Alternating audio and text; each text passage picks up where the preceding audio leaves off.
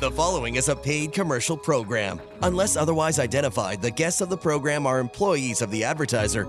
Opinions expressed are those of the advertiser and do not necessarily reflect the views and policies of Bell Media and TSN 1050. It is time for Greg Carrasco. Kick it. Whoa, it's the Greg Carrasco show.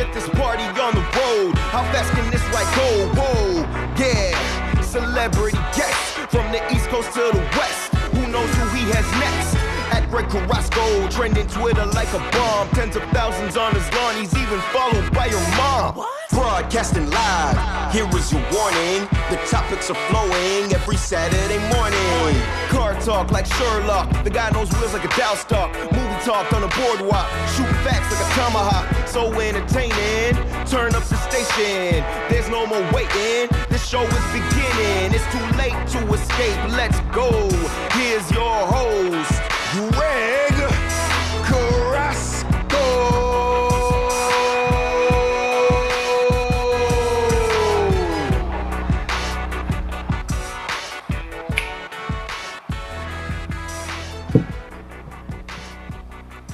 Slackers. Good morning, Ontario. Good morning, Toronto. I know you're listening. And yes, I love you too. All of you. Except one. There is one of you that I don't. It's not love for you. The rest, some more than others, but uh, yes, I love you back. If you just tuned in, folks, you are listening to the Greg Carrasco Show here. We meet every single Saturday morning. This is where Slacker Nation congregates.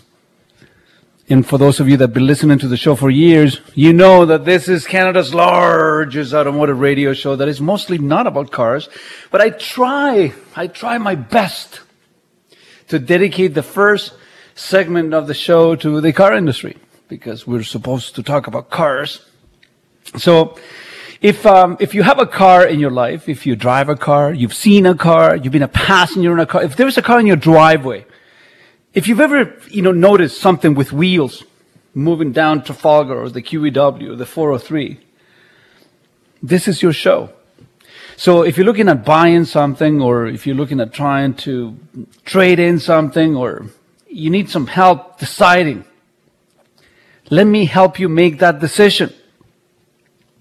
If you want to know what your trade is worth, call me. 416-870-1050 is the phone number. Let me help you. There's only one thing that you need to have for me. If you're going to call the show, you need to have a thick skin. Because I don't care about your feelings. So liberals beware. Carrasco doesn't care about your feelings. For the rest, it's okay. We can have a normal conversation. The lines are open this morning, and we are going to talk. Mr. McClellan, it's good to see you. What's happening? Where have you Greg? been for the last little while? Uh, just uh, grinding away. You know, I uh, officially finished my teaching program yesterday, so. That's So are you officially a teacher? Uh, basically, yeah, pretty much. Did you Uh, get so- your diploma? Not yet. Your certificate? Not yet. The official degree? No, graduation. when are you getting it? I think the official graduation's in January. Uh-huh. Um, but I am uh, officially done my program now. So yes, kids of the future, watch out. Kids of the future, watch out. Can you explain to me how come universities are not allowed to have convocation uh, in person, but uh, people are allowed to go by the tens of thousands to go and watch the hockey game? Well, You know, my son graduated a few weeks ago and they did it all online. They deprived university students from having an actual convocation. Meanwhile, everybody's just getting smashed at the, at the what is it called? What do they call it now? The Rogers Center? What is it called? The Rogers Air Center, Canada? yeah. Yeah, Rogers Center, Canada, uh, Scotiabank Arena for sure. Scotiabank Arena. They change the Yeah, name every um, six months. I'm I agree, I'm in agreement with you there, Greg. Uh, That nothing know, makes sense these days? I don't see why universities and whatnot can't operate under the same restrictions that those arenas do, right? So that they can have an in-person convocation. Because I agree, kids are being robbed of uh, a very special moment in their lives when they graduate university. I know my girlfriend, for one, graduated her master's back in October, and her um, graduation was completely like virtual. So yeah, for sure, disappointing. I agree. Well, if universities were selling beer for thirty dollars a shot, maybe they would allow people to get in there. Maybe maybe universities should get into the beer business. You know, you go to the uh, Scotiabank Arena Center, you get thirty dollars a beer. What? Well, you know what? What- what Speaking you of, if we're talking about universities getting in the beer business, I'm pretty sure the University of Guelph has two of their own, but that's a conversation for another day, I suppose.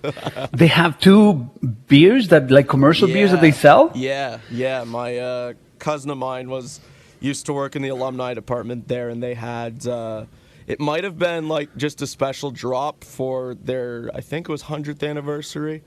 Um, but yeah, they did have a couple. They brewed a couple of their own beers there for a little bit. Oh wow! Well, I'm sure that they don't charge thirty bucks a pop, so two, fair. three dollars a beer. yeah. You know, all broke university students getting smashed on fifteen bucks. You know, what are you gonna do? And then you complain that you have bad activities happening at universities when you're getting them drunk with fifteen bucks. As expensive as it is, there's people out there that will pay the price. You know. Yeah, you'd be surprised. You'd be surprised. oh, wow. That's terrible.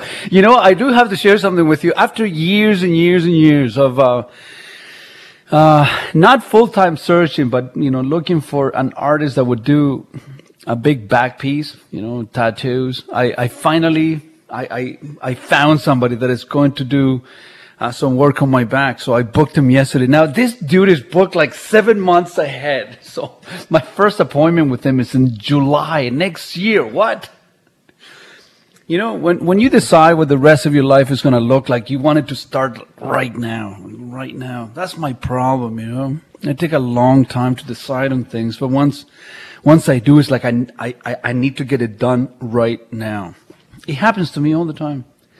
I just find clarity in, in, in the process, you know, you know, trying to understand all the pros and cons and things and like, okay. So this dude, um, uh, works out of a Chronic Ink. in Markham, not the one in downtown Toronto or. Mississauga. What's that? My Are you from. Markham? I am from Markham. Yes. Oh, Born cool. So that was the first time that I went down that side of the world. It's on Kennedy Road and uh, and the 407, just north of uh, Pacific Mall. I, I hear all sorts of things about Pacific Mall. I've never been in there. Apparently, it's quite something. I mean, one of these days I should go and visit. Have you been there? Uh, I have. It, uh, it is something, to say the very least. If you're ever in need, you're ever in need of a of a cheap phone or phone case or MacBook repair, that is your place to go. It is, it That is the place to else. go. It is something else. Well, I, I want to send a shout out to my uh, soon-to-be back piece artist for my, um, you know, for my back tattoo. Is BKS Tran from uh, Chronic Ink. in Markham. Uh, I'm looking forward to working with you. Um, you were handpicked out of thousands of people that I have looked at their work, and um, it's happening. I'm, I'm excited. But um, I wanted this morning. I, I wanted to to address the car industry because um, uh, it's important. So I know that many people that work in the car industry are listening to me right now. I know that they'll never admit it out loud, but it's okay. Don't worry. I'm, I'm your best kept secret. You are a Slacker Nation closet member. It's okay. I know. I know who you are. You, you're waiting for the gospel on Saturday mornings. I love it. You know, there's no need to be ashamed. Maybe one day when I'm gone, you're going to say, oh, I used to listen to the Carrasco show every Saturday morning. I miss him now. You know, the other day somebody wrote, you know, you don't care about pictures. You should care about pictures. See if they don't, you don't care about them when that's all you have left. When it comes to the show, my voice is all you have. There will be thousands of hours of recorded Carrasco content because this is, this is not scripted, folks. This is all stream of consciousness. I seem to have a lot to say sometimes. But you see, the industry that I love, the car industry, mis- grossly misunderstood. A lot of people don't have any clue what goes on in a car dealership. It's like a, it's like a fish tank. There are little personalities here and there. There are things that need to work in order for it to function. Um, the first thing I want to say is this. I, I need to send a big shout out to my boy, Mark Calvito.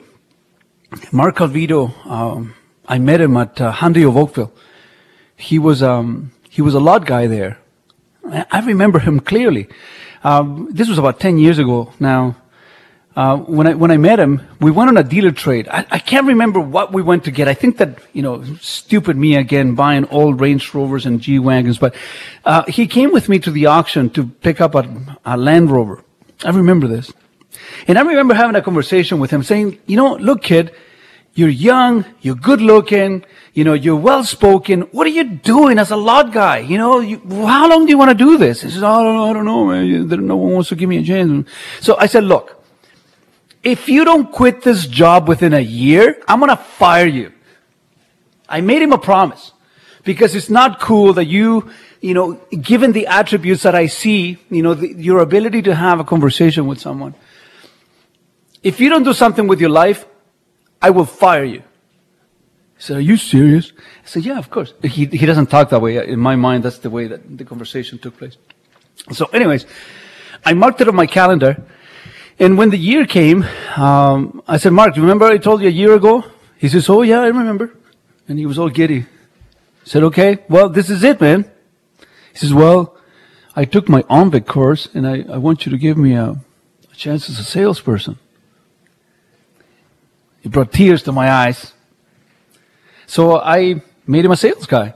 And he's been selling with me for close to 10 years now in every store that I've ever taken over, he's come with me. He's one of my crew. And um, his loyalty has paid off because he's earned a shot at the title. So Mark Calvito uh, has been just named the new sales manager at Oakville Infiniti. Uh, Mark, this is on you, man. This is on you. This is not a favor. This is not a hookup. This is nothing. You earn this. This is your time. This is yours to keep. This is yours to, to, to blow up. Congratulations, Mark, on your new assignment, and uh, I hope that you knock it out of the park, man. Nothing makes me happier than seeing people win. But being a sales manager is a big job. It's a big responsibility that um, many people don't understand. So on that note, I want to share with you a couple of things. You see, every single dealership that I have ever worked at has, has had some deep rooted philosophical questions, if you will, which often cannot be answered by the people who work there. These questions have a tremendous ramification on the ebb and flow of the dealership and potentially can cost people their peace of mind and ultimately their jobs. Let me give you one example. Who is responsible for, we're going to add a few things to the end of that sentence. Who is responsible for checking the kilometers on a trade? Who is responsible for checking the trade? Who is responsible for checking the lien on a trade in? Who is responsible for knowing the store's closing ratio? And so on, and so on, and so on. What I want to share with you folks, especially, I, know that this is pretty esoteric and it's going to uh, resonate only with a few people that work in the car industry that are listening to the show right now, but the lines are open, so you can still talk to me about whatever you want. 416-870-1050 is the phone number. But if you happen to be associated with the car industry or a dealership, you may want to pay attention to what I'm going to share with you on the other side of the break. Folks, this show is brought to you by Oakville Nissan and Oakville Infiniti. And guess what? At the time of this show this morning, this Saturday morning, because we are live, we still have some inventory available for you.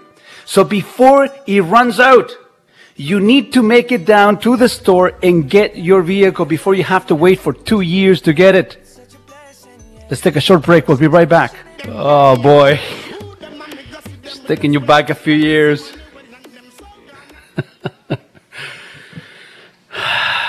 Keepleton. Those who know, know. uh, that's going to set the pace for the next few minutes on the Carrasco show.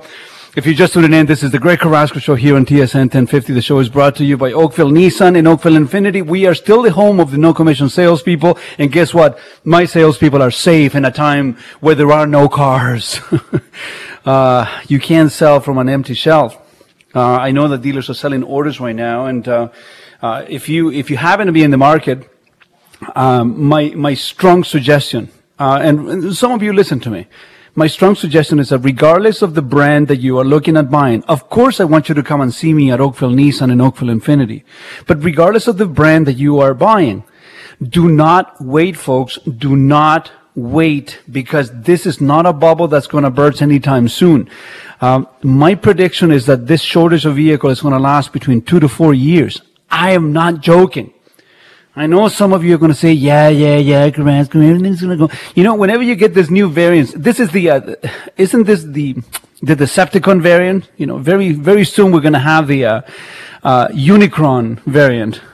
isn't that one of the Decepticons, Ben? You should be a Transformer, um, connoisseur. Did you ever get into the Transformers? I, uh, when I was younger, I was a big fan of the Transformer movies, yes.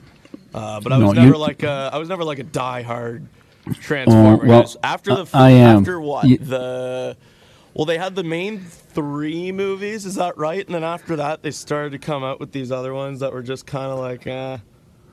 I don't know. Like the main ones with you- Megan Fox, Shia LaBeouf, like they were pretty good. But then they came out with these other ones, and I'm like, I'm not, I'm not really about it. Ben, you, you need to shut your mouth. You are spewing blasphemy right now.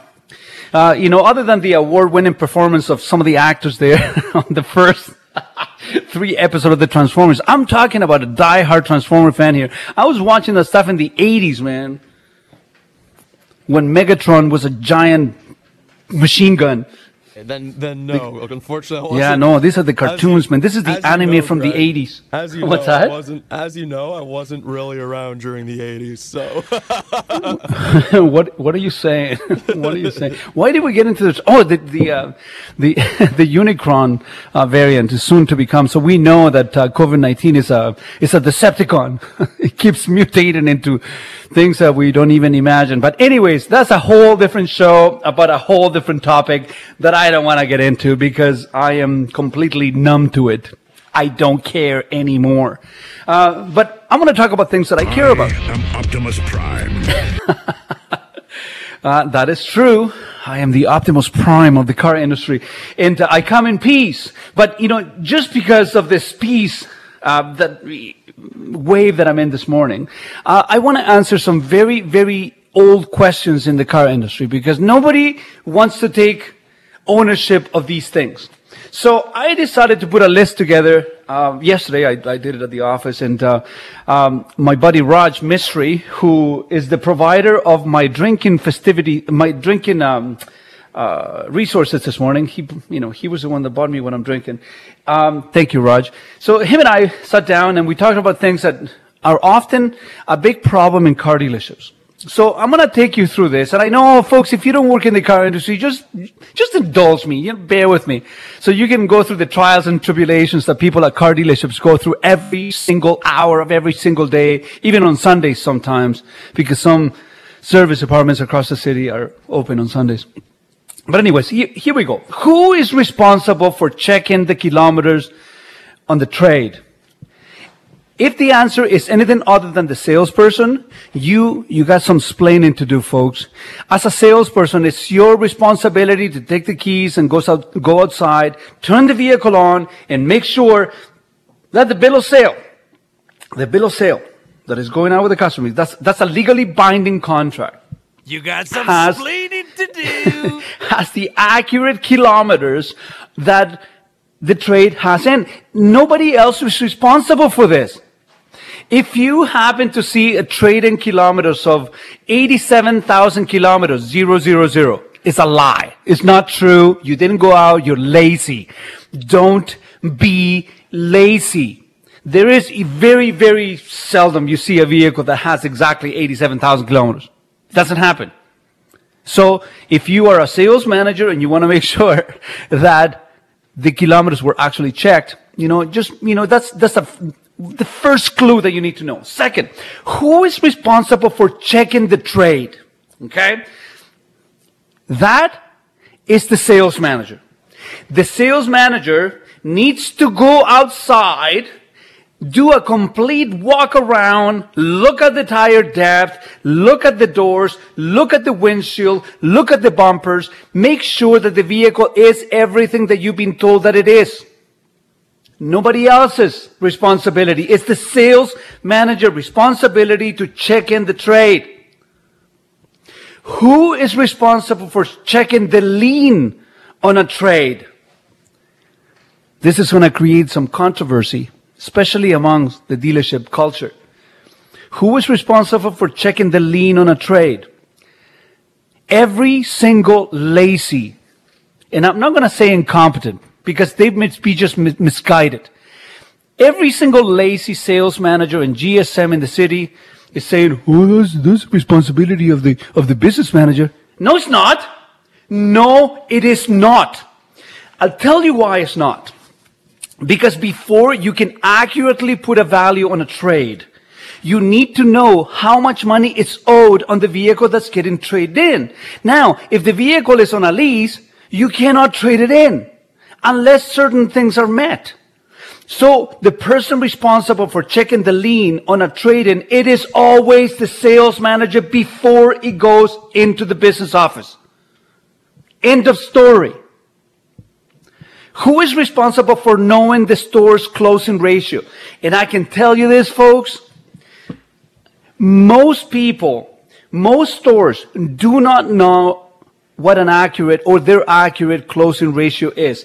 And that is something that we often forget. As a general manager, you need to inspect what you expect. And sometimes there are so many things happen at once that you forget. You blink and two or three weeks go by. But the person responsible for knowing what the store's closing ratio is should always be the general sales manager. Always. Because if you don't know what your batting average is, how would you know if you're doing a good job? How would you know if you need to spend more money advertising or you need to spend more money training? This is the only way you will answer those questions. Now look at this. Who is responsible for making sure that all the paperwork is accurate before it goes into the finance office? Is it the salesperson? Is it the general sales manager? Uh-uh. It's your sales manager. Your sales manager should 100% of the time go to the finance manager and say, here, this is a complete package of all the things that you need to be able to perform your job properly. Whether it's the guest sheet, the driver license, the pink slip of the insurance, the complete worksheet on the deal, all the items that were given to the customer, all the things that were promised, all the terms and conditions, you need to present this to the business manager in order for them not to make a mistake. Business managers are not clairvoyants. They can't read minds. That needs to be done by the sales manager. And I advise every single business manager across the province that if somebody brings you an incomplete deal, just toss it out. Like, just toss it out. Throw it up in, onto the showroom. Just get out of here. Guess how many times they're going to bring you an incomplete deal after that? Because if you accept once a deal that doesn't have all the paperwork, guess who's going to be on the hook when that file is not paid? Guess who's going to be on the hook when that deal can't go through and cannot be delivered because of missing documents? Guess who's going to be on the hook? You. So it is your job to not accept a file if it doesn't have all the pertinent paperwork. Who is responsible for confirming appointments? And this is a point of contention among salespeople and, and the car business in general. It is not the salesperson who is responsible for confirming appointments, folks. It is not. It is the sales manager who is responsible for confirming appointments. Because if, because if you ask any salesperson at any store, any given time, how many appointments you have on Saturday, the common answer is three. Hey, John, how many appointments you have today? Four. Are they confirmed? No. So you have nothing really. You just made that up. You literally made that up. So just to make sure that your salespeople are being held accountable, the sales manager needs to take that list of all the appointments that you have coming in on a Saturday and call each and every one of those names and phone numbers on the Friday to make sure these people are coming down to see you on a Saturday so you can accurately predict the sort of business that you're going to have happening on the Saturday. Here's another one. Who is, who is responsible for making sure that appointments are being made? That is a sales manager. That is a sales manager. Again, you need to be on your salespeople every single day. How many appointments have you made today? How many appointments do you have coming in today? How many appointments do you have for tomorrow and for Saturday? If that is not one of the most fundamental and basic ways for a sales manager to manage his sales, I don't know what else is. Next. Who is responsible for making sure that the guest sheet is completed? Now, folks, the guest sheet is a piece of paper that most dealerships have in which you ask the customer, what is your name? What is your phone number? Where do you live? What do you drive? Why are you here? How many kilometers do you have? Do you lease? Do you finance or you own your vehicle outright? Have your needs changed? If today were to go perfect for you, what would that look like? So this is essentially a reconnaissance mission that you go with your customer to see how you can be of help to your people. So only when you have all that information, you can do a good job and provide the consumer the experience that they are looking for. Who is responsible for making sure that that guest sheet is completed? It's the sales manager.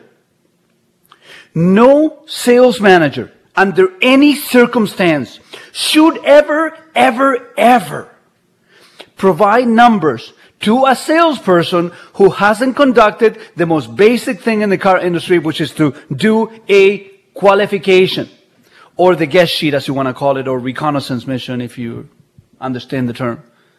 That is a sales manager. You do not give numbers to your salespeople unless you have this information available to you because otherwise you're just taking a shot in the dark. You have no idea what you're aiming at. Therefore, you would never be able to hit the targets. Salespeople out there, if you listen carefully, most customers will tell you what they need to be sold. But many people don't want to listen, and that's a big problem. Now, look at this. Who is responsible for the averages in the business office? And this is going to create a lot of problems. Who is responsible for the averages in the business office? And I'm going to break some news to you folks. It is not the business manager. It is not. This is one of the biggest misconceptions that you have in the car industry these days, in which you hold the business managers accountable for their averages. Do you know how silly that is? You are holding people accountable for things that are completely beyond their control. I'm going to let this sink in. And, and this is, I, I, know folks, you know, I'm sorry that I'm boring you with this, but some, from time to time, we do need to discuss the industry that I represent. I, like to think that I'm a voice of reason within the automotive industry, and that is the reason why this show here is in the first place. If you have any questions about your car, it's fine. You can call me. 416-870-1050 is the phone number. If you're buying a car, leasing a car, selling a car, traded in a car, if you want to squash a car, you can still call me. I'll talk to you. Nobody else wants to talk to you. I'll talk to you.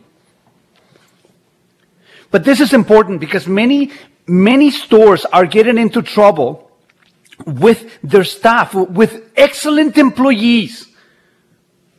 And they fail to understand who is responsible for what.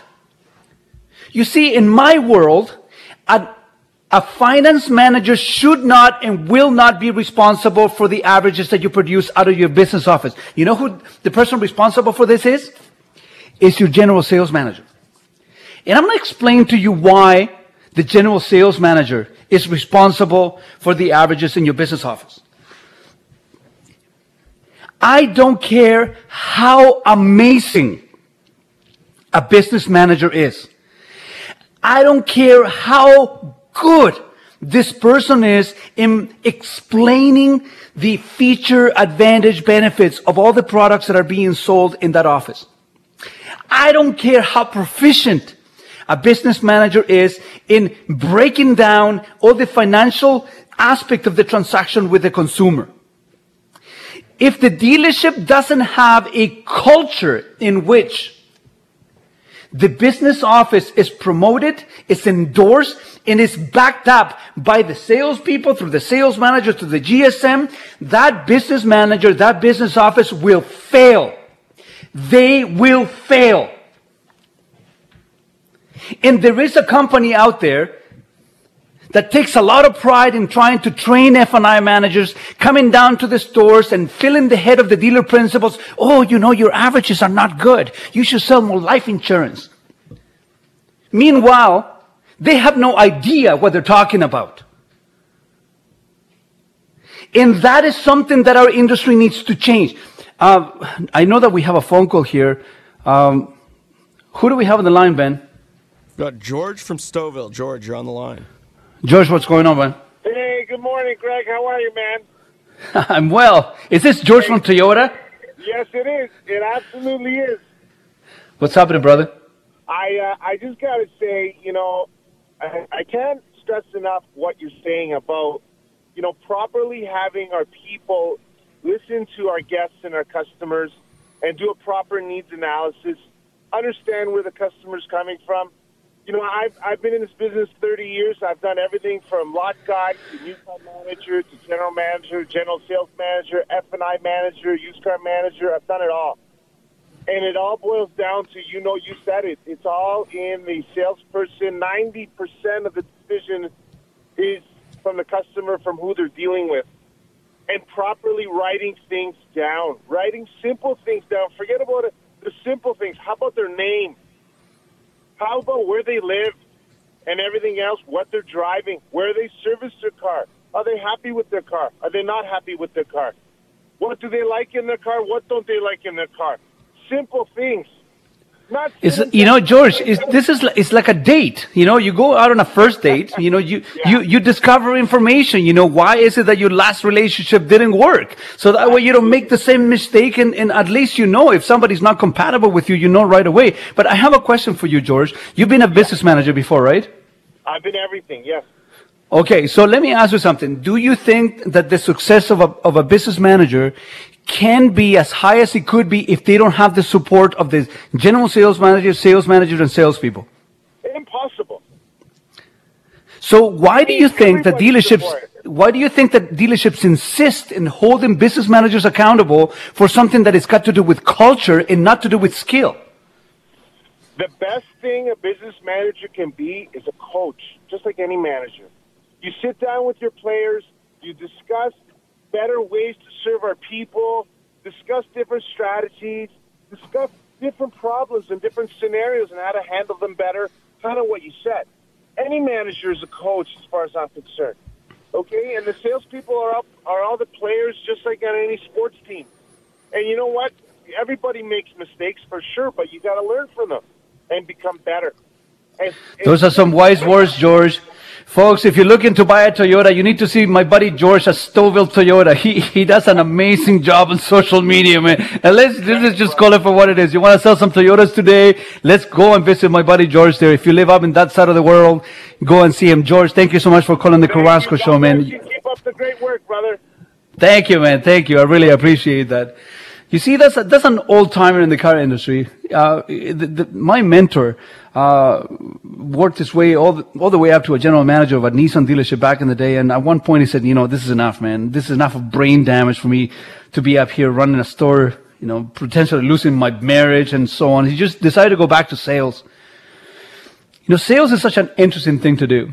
I don't know if I want to do car sales when I retire, man. I I don't know. I don't know if I want to do that. You know, I do, I may take piano lessons full time and just do jujitsu for like five, six hours a day and just like end up with black eyes every single day. It's amazing. You know, I took an elbow to the eyeball the other day, and it's like I'm wearing eyeshadow. It looks beautiful. Yeah, I can. For those, obviously, nobody can see Greg at the moment other than me. Uh, but yes, it is. Uh, he sent me a picture this morning. It is quite. It's quite something. it's quite. It's quite something. But you know, I, I want to. I want to finish off on what I'm talking about. Who is responsible for the averages in the business office? Uh, because I think it's important that we get this straight. But um, let's take a short break. Uh, don't forget, folks, that if you want to come and see me, I live at Oakville Nissan and Oakville Infiniti. We are the home of the no commission salespeople, and we still have some product left. Don't wait, folks. It may be too late. You may have to wait four, five, six months for you to get your car. Come and see me. We'll be right back. I need to send a big shout out to the show's biggest fan, Mr. Cathcart. Mr. Cathcart takes a great, great deal of pleasure just sending me emails every single Saturday, hanging into every word I say on the show. I love it. It's amazing. Gotta love these people. To listen to a voice coming from the radio. It's like, oh, I know this person. I know who they are. I know what they stand for. Let's just criticize them and tear them apart on emails. Let's not care about them. how crazy people need to be, Ben. Ben, how fan. crazy are people? He's the number one fan. I love it. Anyways, so before the break, and we only have a few minutes, I, I, I just want to wrap that last topic up. Who is responsible for the average in the business office? This is very important, folks. You know, stop making the mistake of holding your F&I managers accountable for something that is part of the culture. The GSM, the sales managers are the ones that Im- implement the culture for the sales department. And if they don't have the support of the salespeople all the way up, this, they will never, ever, ever be able to succeed. Now, this is an answer uh, to Mr. Cathcart because, you know, he was commenting about the culture. Who is responsible for the enforcement of the process and the culture for the entire organization? That is the general manager. You see, the fish rots from the head down. And if the general manager is not on point, if the general manager is not keeping an eye and, and, and inspecting every single thing that is expected from every one of the people that work within the organization, the organization will fail. Who is responsible for setting the delivery times when the customer comes and pick up the vehicle? Is it the salesperson? Is it the sales manager? No, no, no, no, no. This is the F&I manager.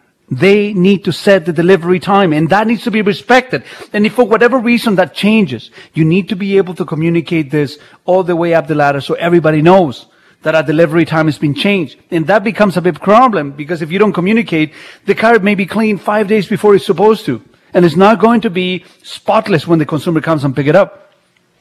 Next, who is responsible for letting somebody go? Who is responsible for the termination of someone within the store? All I can say to you is this. The person who should terminate anyone is the person who hired them. The person who hires is the person who fires. And that's the end of the story. Who is making sure that the get readies and delivery times are set on time? That is the salesperson. Who is responsible for the lot and the way the lot looks? That is the general sales manager. You walk in, you see, this is your showroom. The outside showroom and the indoor showroom. This is your showroom. This is where you sell things from. And if that showroom is not up to the standards, th- that's on you. This is all you. Who is ultimately responsible for the store's profitability? This is an important one. Who is ultimately responsible for the store's profitability? Is it the, is it the parts manager? Is it the service manager? Is it the controller? Maybe the sales manager or the GSM? Mm-mm. It's not the market. It's not the factory's fault. It's not the government. It's not the fact that you don't have enough customers. No. Everything, Everything that happens at a store stops at the general manager's office. Everything. It is the general manager's responsibility to find a way to lead his or her organization to profitability. And the principal owners need to have the responsibility of giving his or her general manager enough runway to make sure that the store takes off. How long is that going to be? Well, that's up to them to decide. It's their store. They make those decisions. But when everything stops, at the end of the month, when you need to put all your chips where they're supposed to, and when you need to look at the financial statement and go through each and every line of your balance sheet, the ultimately respons- the, the person that's ultimately responsible for the profitability of that organization is nobody else than the general manager. And that's the reason why the coach always gets fired first. they don't blame it on the players. Because the general manager is responsible for the culture, is responsible for accountability, is responsible for the enforcement of the process, is responsible for everything. That's the reason why his title says general manager. He manages everything. Unfortunately, general managers can be at all times 100% of the time. And that's why they have department managers. And that's the way it trickles down. But I can tell you this. If you work at a store in which the general manager doesn't get up from their chair to talk to a customer, if you work at a store in which the general manager doesn't get up from his office and go on a test drive to find a noise coming from the side vent on a service vehicle that's driving a customer crazy, if you work at a store in which the general manager is unwilling to talk to a parts customer because the part is taking too long, if you work at a store in which you do not remember the last time you saw your general manager getting up, taking a nap, and selling them a car from the beginning to the end, maybe it's time for you to reassess where you work. Because you're not being led you are not being led. You are being bossed. And that's the difference between a boss and a leader. You've seen the memes. You've read the literature. You know, the boss is from the back, giving orders, barking orders, commanding, demanding. The leader is in the front, in the trenches with you, is with the mud up to his neck every single month in the trenches knowing exactly what his troops are going through. Because only when you know what your troops are going through, you can understand the trials and tribulations that your staff are going through. And then, maybe then, you will understand what you need to do in order to make your organization successful. Make no mistake about it, people.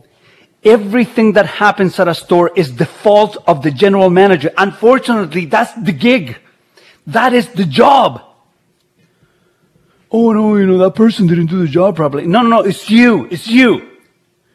You take ownership. You must take ownership of the good, but more importantly, the bad. Because it happened under your watch. You were the ones that was set in place by the principal owner to keep an eye on the realm, to keep an eye on the business, to, to, to keep watch. And if you are unable to do that, well, you got some problems there. You got some problems. I have seen throughout my career people that tell you to do things that they have never done before. Folks, if you haven't done the job, you need to stop. If you haven't done the job, you have no idea the price that needs to pay for somebody to be able to execute what you're asking them to do. And on that basis, it's your responsibility to spend enough time with your people to understand what they go through. That's the reason why people go to school and study this stuff. You know, when I was working at 401 Dixie Nissan and I ran the largest Nissan store in the country at the time, it's not anymore, unfortunately, but it was the largest Nissan store in the country.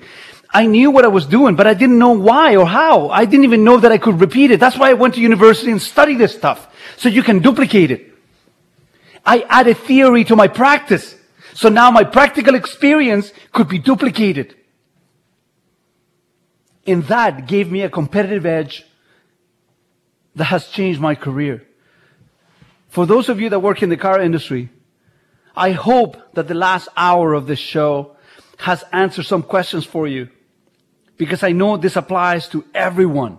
If you are in the car industry, if you know anyone that works in the car industry, you should be actively encouraging to listen to the show, to download the podcast, subscribe to it. You can find it on iTunes. You can find it on Google Podcasts. The Greg Carrasco Show, subscribe. You will get it without commercials, without interruptions. It's straight out content. You may not agree with everything I say, but this is almost 30 years of practical experience. Folks, the show is brought to you by Oakville Nissan and Oakville Infiniti, and we have the Money Whiz coming on the other side of the hour. Money Mike is going to join us. Let's take a short break. We'll be right back. I have been a rich man and I have been a poor man, and I choose rich every time. Uh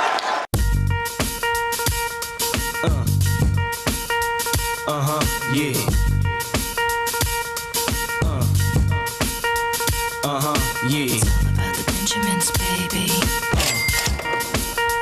Uh huh, yeah. It's all About the Benjamins, baby. And we're back. If you are just tuning in, folks, I'm getting an echo here from some reason, but I, I think it's done now. Uh, if you're just tuning in, folks, you're listening to the Greg Carrasco Show here on TSN 1050. We are Canada's largest automotive radio show that from time to time brings important people to the show. And uh, every other week, we are joined here by um, a money wizard. He is my personal financial advisor that uh, took me out from obscurity into into the light. He forced me. He slapped me into some slapped some common sense into me and uh, made me realize that my ability to generate income did not mean that I had the ability to retain that income. So if you happen to be one of those ones, conscientious, high producers, you may want to write this information down.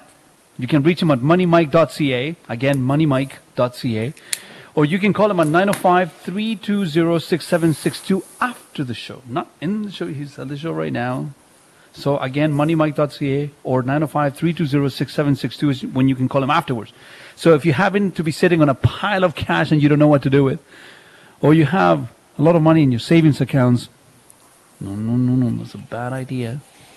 You should call Mike. Mike is going to put you in the road to financial success. Good to see you, Mike. How are you? It's good to be seen. You know, I, I get a little bit nervous every time you say from time to time I have someone important on the show. I always look over my shoulder to see who's standing behind me, and then I remember I'm at home, and so so there's there's just me. Yeah, so uh, uh, an introspective week has it been, Mr. Carrasco? The big five zero. I know, man. I know. Is uh, I'm ten days into my uh, you know fiftieth year. Is is a bit. Um, Second half century. I know, man. This is crazy. Um, you know, you start thinking of what you could have done right, what you've done wrong, and you know, what is it you're going to change for the next little while? Because you know, I, if I, if, what is the Canadian life expectancy now? What, 75? Is that what it is? Oh no no no no no! You're What you're is it? talking low low to mid 80s for men and, and high 80s for women. No, man. I don't want to live that long. I'm tired. I'm, already I mean, tired, man. Greg, I at, don't. at this rate, with the amount of times you're coming in to do the show with your head beaten in from don't think that long anyway, my friend. well, look at it. I, I if I'm, I'm on the other side of my life now. I look if if I live the Canadian life expectancy, I only have 35 more summers. That's not a lot. That's not a lot. So, but It'll go uh, I need to make sure that, that my money lasts me until I am 85, according to you. That's uh, That is always the problem. You know, I, I have people who will say to me, I'm not going to live to 85. And of course, the truth is, if you don't, then your financial concerns are over. Let's not worry about it. But my biggest problem is, what if you are still here at 85? I know. gotta- What if I'm here on 90? We got to make sure we can pay for that. Oh, dude, man. You know, imagine how crusty I will be when I'm 90. Oh, I'm already no. crusty. No, and that, that's why I was a little concerned that you bought a place in the country uh, as early as you did. I thought, no, no, that's going to be old crusty Greg is going to need a place very remote, so Oh, he dude, doesn't man, interact was- with people. I was turning into a Keswickian like aggressively. I, I, I think that in a previous life, Mike, I, I was born and raised in that side of the country, in Keswick, Sutton, Georgina. I was born up there because I found myself having things in common with these people out there that I never thought I did. You know, I was walking around with an axe and um, in a in a Keswick smoking jacket. I'm not joking, man. I would walk around my house with an axe, just looking for The problem is every man carrying an axe, all he can see are the trees around him. And- Just looking to uh, swing. That's a bit of you know, it's um, it's an interesting metaphor what you just said, um, but uh, you know, I'm not going to take a dive into that one. No. no, let's not do that. But uh, you know, I understand that you were talking to one of my listeners, and uh, you know, potentially became one of your clients that uh, did not like the idea that I I was looking to buy in a Lamborghini. No, no, she was not a fan. She was not a fan. I, I, I told her, no, no, no. He very quickly thought better of it. But, um, you know, a, a just a good, sensible, frugal uh, person who uh, I guess doesn't put a lot of value on those kind of luxury cars and was metaphorically smacking you upside the head. Yeah. it's, it's amazing how many people um, they know me. they just know me through the show.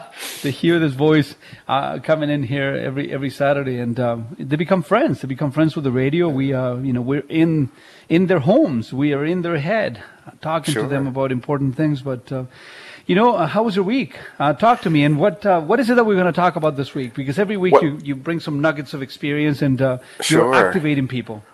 Well, you know what? I had a bit of an introspective week myself. Um, I was out uh, at one of your favorite establishments, the Starbucks, uh, which is not a place that I, I frequent. I, I just happened to be in there, and I bumped into an old colleague. Actually, Okay. I this was the woman who hired me to join this industry. Really? Um, yeah, and I hadn't seen her in, oh, I, I can't even imagine, 10 years? It's been a long time.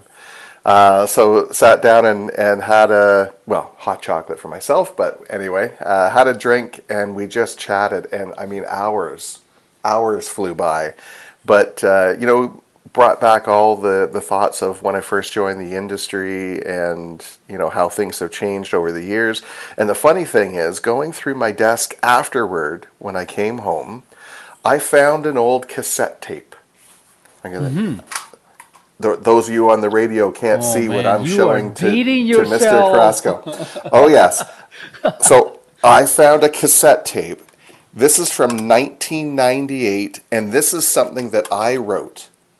Uh, it was a marketing piece for me. I Mm-hmm. wrote it back in 98. I paid what was huge money for me back then. I paid $500 um, Oh, to have um, These tapes? a, yeah, well, no, no, not for the tapes. I paid five hundred dollars to have a Q one hundred seven radio voice do the voiceover for the cassette. He he read the script and, and did the cassette for me. I can't remember what I paid Oh, for the actual for the actual tapes, but um, so I, I created this as a marketing piece, and I would send these out to people as an introduction to to try to start talking to potential clients. And I I titled the uh, the topic the seven deadly sins of planning for retirement. oh, wow, that's ominous. Yeah, well, it was. Yeah, absolutely. It hopefully made you say, "Man, I really wish I still had a cassette player." Um, You don't so- have a player anymore, do you? no, no. My my wife still had her old boom box, her Oh, old wow. ghetto blaster down in storage. So we pulled that thing out and dusted it off, and uh, and I, and it played just as sweet as it rolled off the, the tape line. It was awesome. But you know, I wanted to review the contents of that tape for the the show Now, today. which year was this? This was 1998, you said? 1998. Yeah, yeah. So I thought, you know, interesting to see a what a uh, a young pup 25 years ago thought uh, were, were seven points worth mentioning, and to see how they might have changed over the years. So I gave it a listen, and you know, it was all of about 12 minutes long, so it wasn't uh, too deep, but um, had a lot of good points in there, some of which uh, are still relevant today, some possibly even more relevant. So I thought we'd go through that and take a look. So, Well, you know, good- take me through it. Take the listeners through it. Sure. According to Mr. LaRock, what are the top seven deadly sins that people make while planning for retirement? What is what is number number one? Let's let's number one. All right. So, number one, as of uh, circa 23 years ago, was counting on government pensions for a comfortable retirement. You, are you saying that I cannot count in the government? Like really? No, Come well, you know what? man. The funny thing was, in, in 1998, we felt there was a lot of stress on those government programs. We were concerned about the viability of some of them continuing on through the years. Now, 23 years later, the government has made a lot of changes to those, those plans. Uh, you know, back when I made that tape, we were contributing something like 2.9% of our pay to Canada Pension Plan, and our employer was matching it. Uh-huh. And so, you know, it wasn't a, a ton of money, um, especially if you're if you weren't a high income earner, and of course it was always capped. So it was just it was something that over time didn't amount to a lot of contributions, and we thought there are a number of people out there that are depending solely on CPP and old age security to fund their retirement. To live, yeah. And at that time, it wasn't a great amount of money. Now, since then, the government's made improvements. So, you know, now we're contributing. Oh, what's the latest number for CPP? I'm gonna I'm gonna look it up while we're talking. But we're we're contributing something like five point nine percent. Uh, this is a number is that- matching? and and no, not the government, your employer. Or if you're self-employed, you have to pay, pay both portions, the employee and the employer portion. Uh, so sorry, as of next year, it's 5.7 percent. Where again, when I re- made this tape, it was only 2.9 percent. So okay, so hold on a second. Hold on a second. Yeah. So five five point nine. Let's say six percent of your income. yeah, But when you retire, everybody gets paid the same. So my contribution is No. significantly greater than somebody that makes less. No. No, everybody contributes proportionately.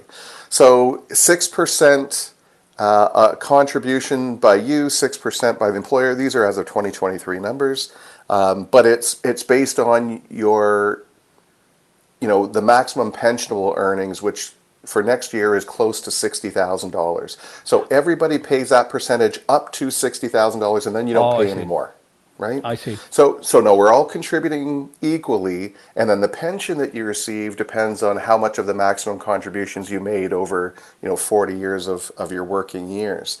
So, it uh, they've they've greatly they have literally more than doubled your contributions. But the other thing they did was they kept increasing the amount of your salary on which you have to make Canada Pension Plan contributions.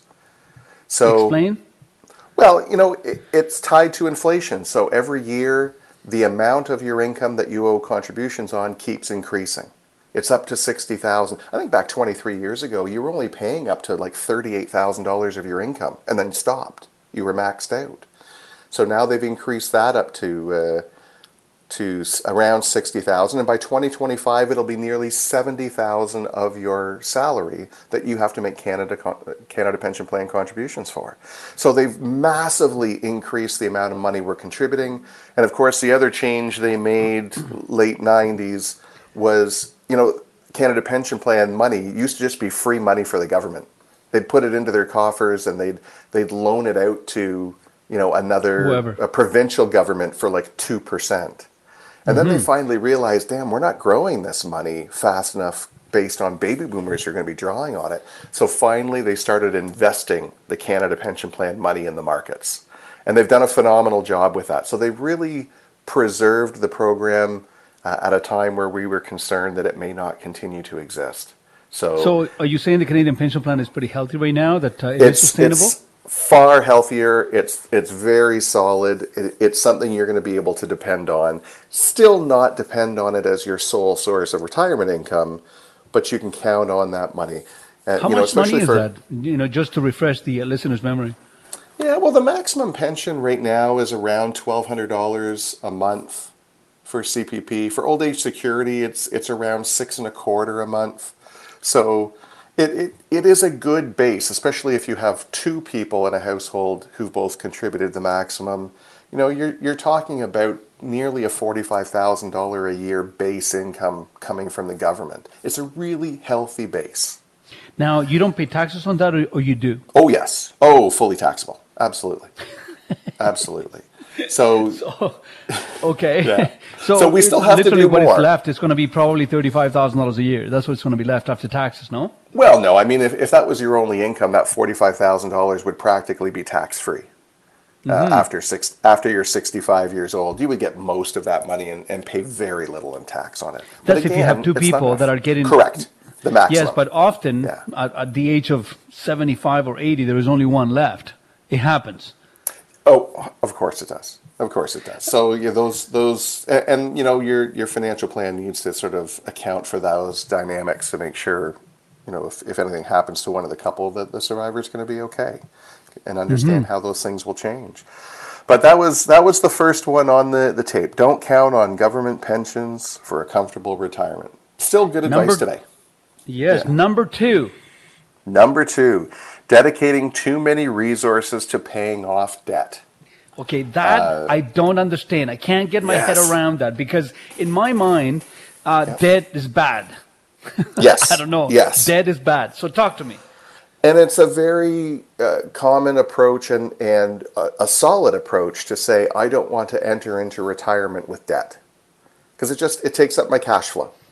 Um, and, and there are people who are concerned today at the idea of rising interest rates. So anyone who has a lot of debt could be subject to having their payments increase massively if interest rates go up.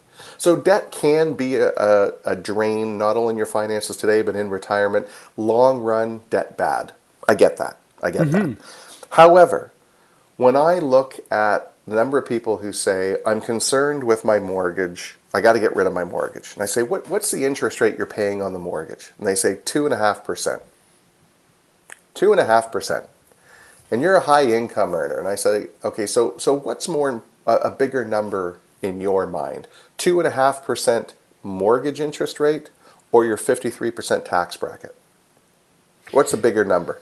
I, I have the feeling that you're speaking to me, Mike. So I, I, I don't name names, Greg. I do not name names. Okay, I so- shame no one publicly. sure. But so talk to me. I'm, I'm not a smart man, but 53 sounds like a bigger number than two and a half. Of course. So I think I would much rather make RSP contributions and get a 53% refund than worry about making extra mortgage payments to save 2.5% interest. So That's the simple thing. Okay, let me let me just give you a supposition. Let's say that you have half a million dollars left in your mortgage. Sure. And you have half a million dollars sitting in your bank account. Yes. Are you saying that you should, instead of paying your mortgage, you should just put the half a million dollars in your RSPs and Of course not. Greg, come on now. No, you can't do that because, of course, we have RSP contribution limits and our RSPs are deductible against our income. So it really depends on what our income is in that year. But if you have a half million dollar income, well, putting $200,000 into your RSP would literally get you a $106,000 tax refund. As opposed to putting 200,000 on your mortgage, you've saved 5 grand in, ta- in, in interest in the next year. Mhm.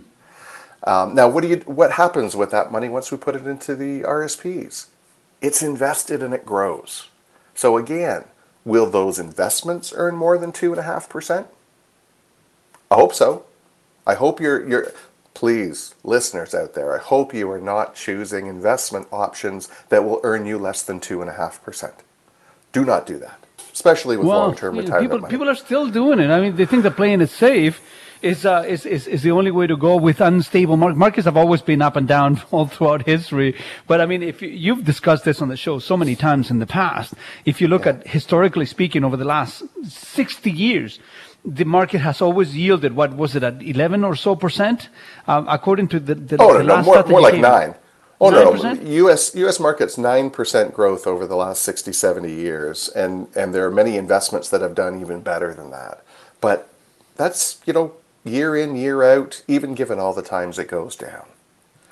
Um, so, yeah, I, I- prioritizing paying off low interest debt is is not always the best. Now, when I again 1998 when I wrote this, there were a lot of of uh, mutual funds back then that were showing very solid double digit returns for the previous decade. Mm-hmm.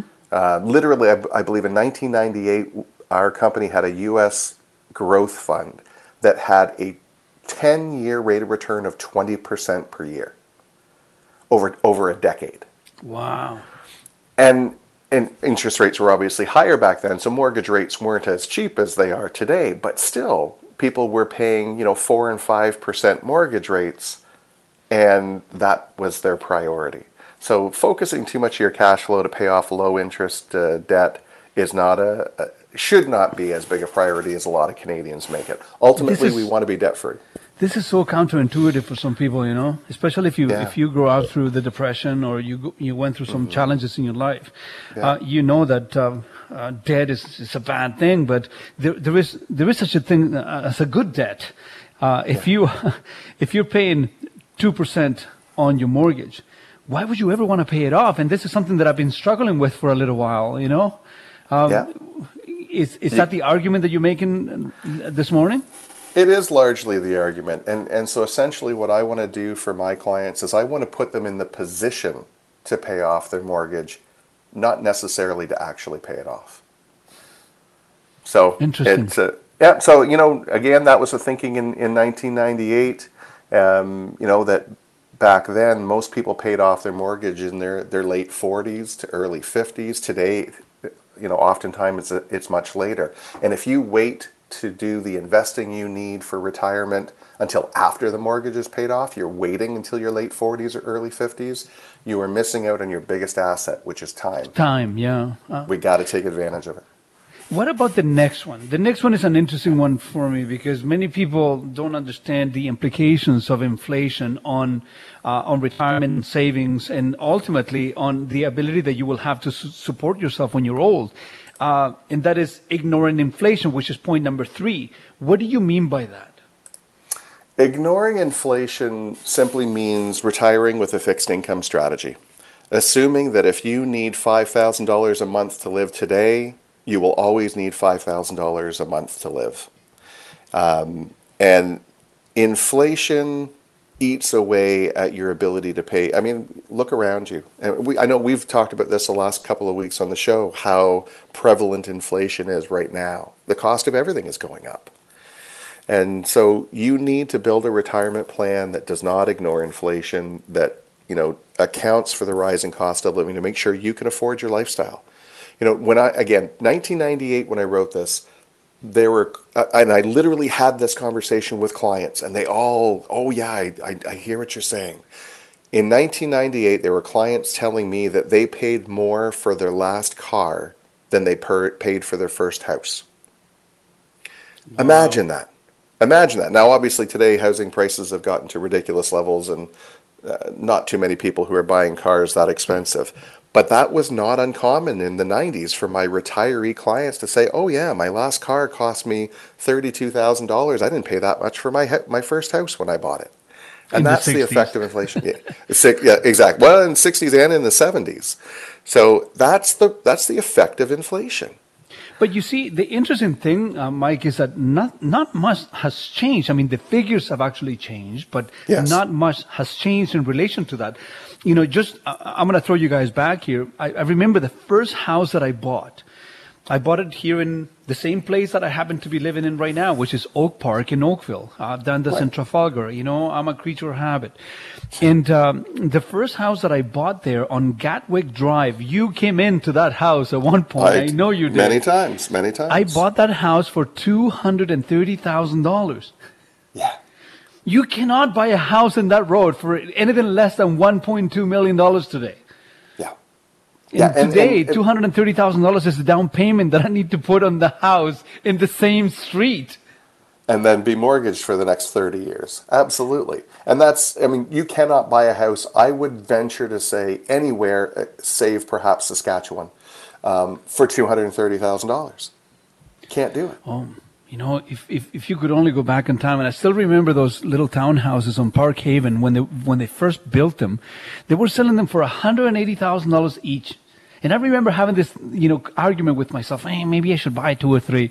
And my ex-wife at the time says, "Ah, no, we shouldn't take that risk. It's too risky." Every one of them worth a million dollars today, right? Every one of them. Every single one of them. Uh, you know, if one of the things that I've learned throughout my life and at the tender age of 50 is that uh, if you invest today, it doesn't matter what it is, it, it will be worth more tomorrow, it, especially if you're looking at 20, 10 or, or 20 years from now. It, it, inevitably, it will happen. Because all you need to do is, is look at what you could have bought the same thing 20 years ago. In the absence of a crystal ball, previous behavior will give you all the answers. Would you agree to that? History is the, the best indicator of future expectations, for sure. For sure. Can't, can't count on things to go the way it did in the past, but it's the only teacher we have. Folks, right now you are listening to the Greg Carrasco Show. We uh, we have Money Mike. He's my personal financial advisor, and every other week he comes down and, uh, and and gives us his wisdom. So if you're looking for a financial advisor or you haven't spoken to one uh, for a very long time, because once they take your money, they don't care about you. That's not Mike. he will not leave you alone. He's a good guy. You need to reach out to him because that could be the most important phone call that you've ever made for your future and for the future of your kids. You can send him an email at moneymike.ca or you can call him at 905-320-6762. Again, the show is brought to you by Oakville Nissan and Oakville Infiniti. We're going to take a short break. And if you want to say something, you can call me live right now. 416-870-1050 is the phone number. But we're going to take a short break and we'll be right back. We're back. If you are just tuning in, you're listening to the Greg Carrasco Show here, and uh, with me in the studio is Money Mike, my personal financial advisor, the person responsible for putting me in the right path for to financial independence. And uh, those of you who listen um, are going to be able to change their lives, and uh, those of you that call and reach out to Mike uh, are going to be able to speed up those changes. Um, and all I do on the show here is try to share some of my life experiences with you all, and uh, and hopefully I can help somebody be placed in the path of financial independence. So if you want to reach out Mike, you can find him at moneymike.ca. Again, moneymike.ca, or you can call him after the show at 905 320-6762. That is after the show. And if you want to call the show right now, it's 416-870-1050 is the phone number. We have Will from Washington. I hope that this is a relevant question, Will. And, uh, Hey, Hey, Will, how are you? guys? Um, Greg, Greg, you'll be happy to know that now you're considered a senior at Shoppers Drug Mart. So there's an outside fifty-year-old thing. listen, you walk in alignment. It's my show. I'll hang up on you, okay? so, I've been, And Will, sorry, if you could just speak a little louder for Greg as well, that would be great. Okay, I'll get off speakerphone here. yeah. Um, so I've been listening with interest, uh, Mike, to to you. You know your your topic about not paying down your mortgage because it's very low interest, and rather using money if you can to invest. So, so I have a question for you. Um, When purchasing, let's say we're purchasing a used automobile, Greg will always advise people not to use the equity in their home, on which, let's say, they're paying two percent interest at, and he he does not want them to finance a car with that equity, um, and instead they're winding up paying more like five or six percent, let's say, on a used car. Yeah. Would why would do you agree with Greg on that? Would you not be better off to to buy that car using the equity you built up in your home rather than pay six percent, seven? Well, I'm actually, going to let the money person answer that question, Will. So I'm gonna I'm gonna take a side here, Mike. yeah, no, no. I, that, the question is for Mike. Yeah, yeah. So actually, I'm I'm going to have Greg's back on this one because um, you know Greg is not silly. He, he's not a fool. He understands two and a half oh, percent Oh, you. interest is better to pay than six. But what Greg's point has always been is he has seen a lot of people who use the homeowner's line of credit to buy their cars and they never pay it off. And then when it comes time to replace that car with the next car, they still owe all the money from the first car. So they have to just add to that balance and the debt builds. So if you have the discipline to actually pay off your car as you would at a normal car payment time period, then absolutely the line of credit is better to use than a, than a car loan. But if you are not financially sound, if you are not disciplined to pay that off, then having a car loan that forces you to pay it off in a specified period of time is better for you. You know, and uh, if, if I may add on this one here, um, how many people that you know, and there are some of us that will be honest enough to say, I'm not disciplined, but how many people that you know will come up to you and say, you know, I'm not financially disciplined? Everybody tells you, oh, don't worry, buddy. I can, I, I can take care of it. And in the car industry, we call this the never ever plan. When people put their cars on the line of credit and they never pay it off. Yeah. Yeah. Well, you were telling So- me a story, Greg, of a, a person who was uh, redoing their car to get into the latest uh, minivan through Chrysler, and their loan was now up to eighty thousand dollars for their twenty thousand dollar vehicle. on a minivan. And, and somehow some, some financial institutions will allow this simply because you have good credit. Sorry, uh, Will, finish your thought. Yeah. So, so I have. So, so my question to you then is this, Mike.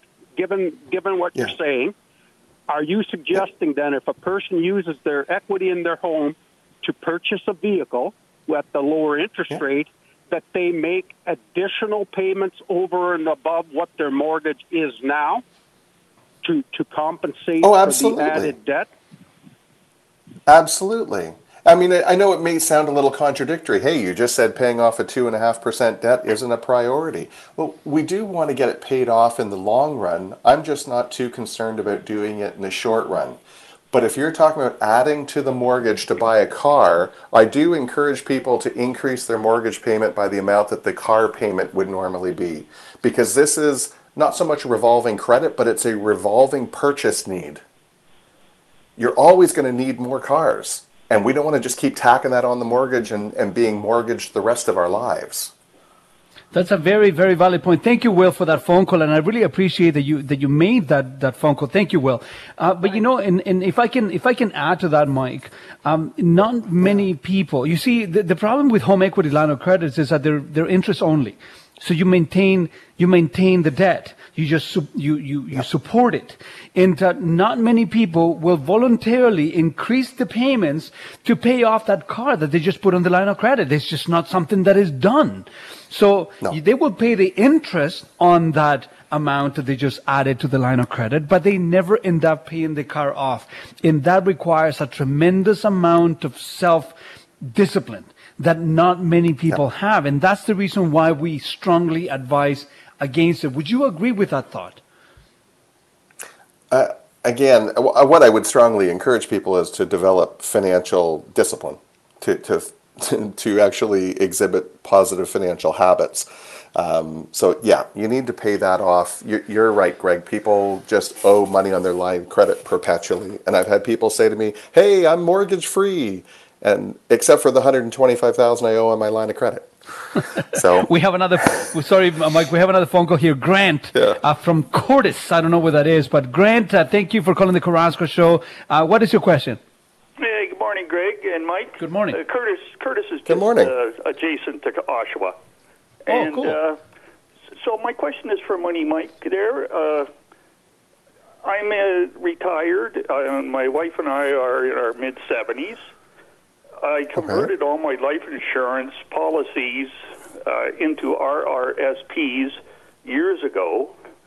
I am financially comfortable. However, Okay. I, I retained two life insurance policies, one for my wife, one for myself, just to put us under back in the day, you know? So Sure. the policies that we had paid uh, dividends. So what happened was the dividends paid my monthly payments. Now, Right. because of the financial uh, failure uh, that we've just experienced, the insurance company is requesting uh, that I start making monthly payments again because my dividends aren't covering the cost. Well, Right. my question to you, Mike, is this. would I be further ahead to cash the policies in? I, I can't really see in my own mind to carry on paying. As I say, I'm in my mid 70s. I can't really see uh, starting to pay for something that basically I don't need. Right. Okay, so look, there's there's a few questions. So actually, Grant, what I'm going to suggest is for you and I to have a conversation after the show, uh, even after I'm off at 10 o'clock, and we can answer those questions because here are the moving parts we need to know. How much is the coverage? How much is the cash value built up in the policy? And how much is the premium the insurance company is asking you to make? We have to figure out is it greater value for you to cash out that policy and just put the money in your pocket? Or if there's still value in maintaining the policy for your estate, maybe we want to talk about having the kids make the payments. They're That the ones who fas- ultimately will that- benefit that's from it after you fascinating. pass. You know, uh, I, all I can tell you is this, uh, uh, Grant. Just write this number down so you can call Mike after the show. 905-320-6762. This is moneymike.ca.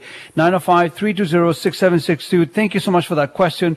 And uh, hopefully uh, you guys can sort something out after the show. We have another phone call here. Renee from Markham. Renee, thank you for calling the Carrasco Show. What is your question? Yes, good morning. I, uh, I'm 53 years old. I uh, worked for uh, one uh, employer for 13 years, went to another for two years, and I returned to the original one 14 years ago. My original tenure obviously was not reinstated. And in my mind, I've been thinking that I'm trying to make up the shortfall by beginning to contribute to my pension uh, at work. I'm just wondering if there is a salary level at which it's a moot point to contribute to pension, or should I just keep continuing until my retirement? Continue. Continue. No, anytime you can build up a pension, it's it's a good asset to have. It doesn't matter what your income level is. So no, continue to contribute. Okay. Thank you very much for that. Are you are you working You're with a financial advisor right now, Renee? Uh, no, I'm not. You know, you should probably call Mike. I, I made the uh, I made the mistake of not calling him, and he was available to me. He was a friend of mine for so many years, and uh, when I finally worked the courage to make that phone call, everything changed for me. And I think that many of us, uh, you know, we don't we don't have the I mean the drive, or maybe we are afraid. And uh, I th- I think it's important that all of us take the time to to take to take control of our finances. And uh, for me, Mike made a huge difference. So you can reach him at moneymike.ca or you can call him at 905 320 6762. You know, Mike, those are some pretty interesting questions that we just got now.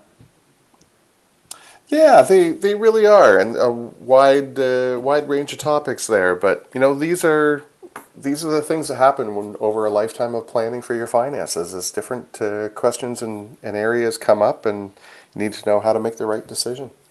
So, you know, we, we were going through a couple of the points here, uh, you know, counting on government pension, dedicating too many resources of paying off debt, ignoring inflation. Uh, number four is failing to diversify the approach on your retirement income. Talk to me about that. So when I first joined this industry, um, most people that I would run into who were, you know, 15 years out from retirement, most of their money was invested in GICs. I say invested tongue in cheek, was deposited into GICs. Um, so oftentimes I would sit down with someone and their idea of diversifying their retirement approach was buying GICs at multiple banks. Um, so, you know, thankfully, that world has almost disappeared. And I think um, kids coming up today will likely never touch a GIC in their lifetime. It'll, it'll never be a part of their, their finances. But um, you've got to diversify the sources of income. So, you know, we I know we've dedicated an entire show to this before. Where will my retirement paycheck come from? But um, it it comes down to having as many of the, the potential streams as possible. So having government pensions be part of your retirement income. If you're lucky enough to have a company pension or a union pension, that'll form part of your retirement income. Investing in RSPs, non-registered investments, tax-free savings accounts as part of your, your wealth to draw on in retirement. And then some people have rental properties and additional sources of income. So we got to diversify. You know, folks, you are listening to the Greg Carrasco Show, and Gavin, we, you are next online, but we need to take a short break. The show is brought to you by Oakville Nissan and Oakville Infiniti, and with me right now is my personal financial advisor who makes the services available to you. Uh, you know, Money Mike has been working with me for quite a few years now, helping me redirect my finances. You, you can reach him at moneymike.ca. You can call him after the show at 905- 320-6762. Let's go for a short break, and we're going to be talking to Gavin right after the break. You are listening to the Greg Carrasco Show here, Canada's largest automotive radio show, with my personal financial advisor. He is a secret weapon. He turned, he made stones bleed. He gave me hope. That's what Mike did. He gave me hope. He made me believe. He's like the Morpheus of personal finances. you know, You have you had to the blue and the red pill, and you didn't give me the blue pill. It was the red pill. Ah, you have no comment on that one, Mike, do you? As the Oracle says, they tell you what you need to hear. Exactly. So if you need to hear this, you, you, you need to reach out to Mike, moneymike.ca, or you can call him on 905 320 6762 after the show. And if you want to talk to me now, 416 870 1050 is the phone number. Now we have Gavin from Toronto talking about personal finances. Gavin, thank you for calling the Carrasco Show. What is your question? Thanks for having me, Greg. Um, No problem. I've just recently started listening to your show. It's uh, match- matches up with my routine now, and uh, I've really been enjoying it.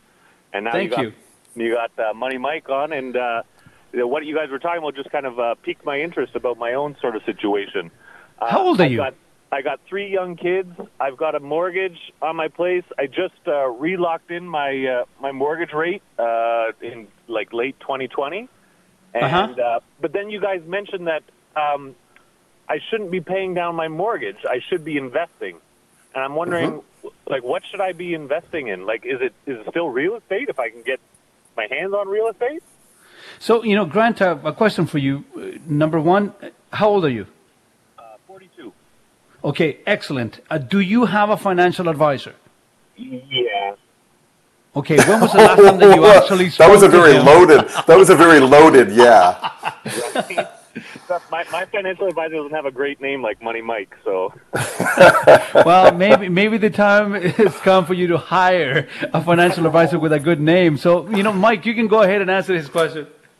Well, you know, the most important thing is you're consi- considering the options to invest, and and so the simple point I'm trying to make there is is don't prioritize paying off the mortgage above all other things. You have to do everything simultaneously, and so if you're in a high income tax bracket, making you know, and if you have extra money and you're trying to decide where to put it, putting that money into RSPs to get the tax refund and then possibly taking the tax refund to pay down the mortgage is going to amplify and accelerate your plan overall. But you need to build investment worth at the same time you're paying down the mortgage.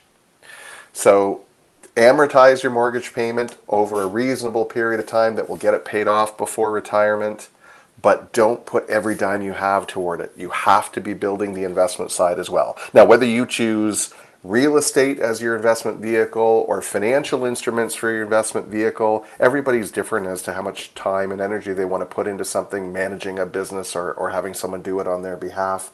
Pick the path that's going to work for you, but make sure you've got a, a purpose for the approach you're taking. You know, Gavin, look, man, I was about your age when I made the phone call, and I, all I can tell you is this. When you are dealing with, okay, let me explain something quickly because the hour is running out very aggressively, and I want to explain this to you the best way that I can as fast as possible. You know, as everybody knows here, I train jujitsu. And most of us are just, you know, we do it as a hobby, as a pastime, we go at the end of the day. But from time to time, you come across a professional jujitsu fighter and you understand how under-equipped you are and you have been your entire life and how much danger you happen to be. That's what happened to me when I talked to Mike. There was a lot of, you know, financial advisors and, you know, financial practitioners out there that do it as a hobby and, you know, they don't take this stuff serious. Mike is a heavyweight. So Gavin, you need to make that phone call. It's going to change your life. So call him at 905-320-6762 or you can reach him out at moneymike.ca. Thank you so much for the phone call, Gavin. I really appreciate it. Let's talk to Neil from Cookstown. He wants to talk about investing. Neil, what is your question? Yeah, just quickly uh, about a point that Mike made about uh, paying down uh, the mortgage. Uh, it only is like a small amount in the short term, but uh, using that money for an RSP and Yeah. it can grow over time. But um, one of the things is is that if you're early in your in your mortgage payments, that by paying down the mortgage now, that uh, it's actually more money than that because a year that saves years of uh, future mortgage payments, and that's guaranteed. That that's uh, a debt that's guaranteed is not going to go away. Whereas, the, as you say, the markets are going to be going up and down over time. Well, I'm going to let Well- Mike answer that one. Answer it quick because we have a few other Sure. phone calls coming through, Mike. So thank you so much for that phone call, Neil. So what is your answer, Mike? Well, again, I think we, we sort of hit the nail on the head, and everybody has their own uh, proclivity or, or what they're focused on. And the word that Neil spoke that told me the truth for him was guaranteed.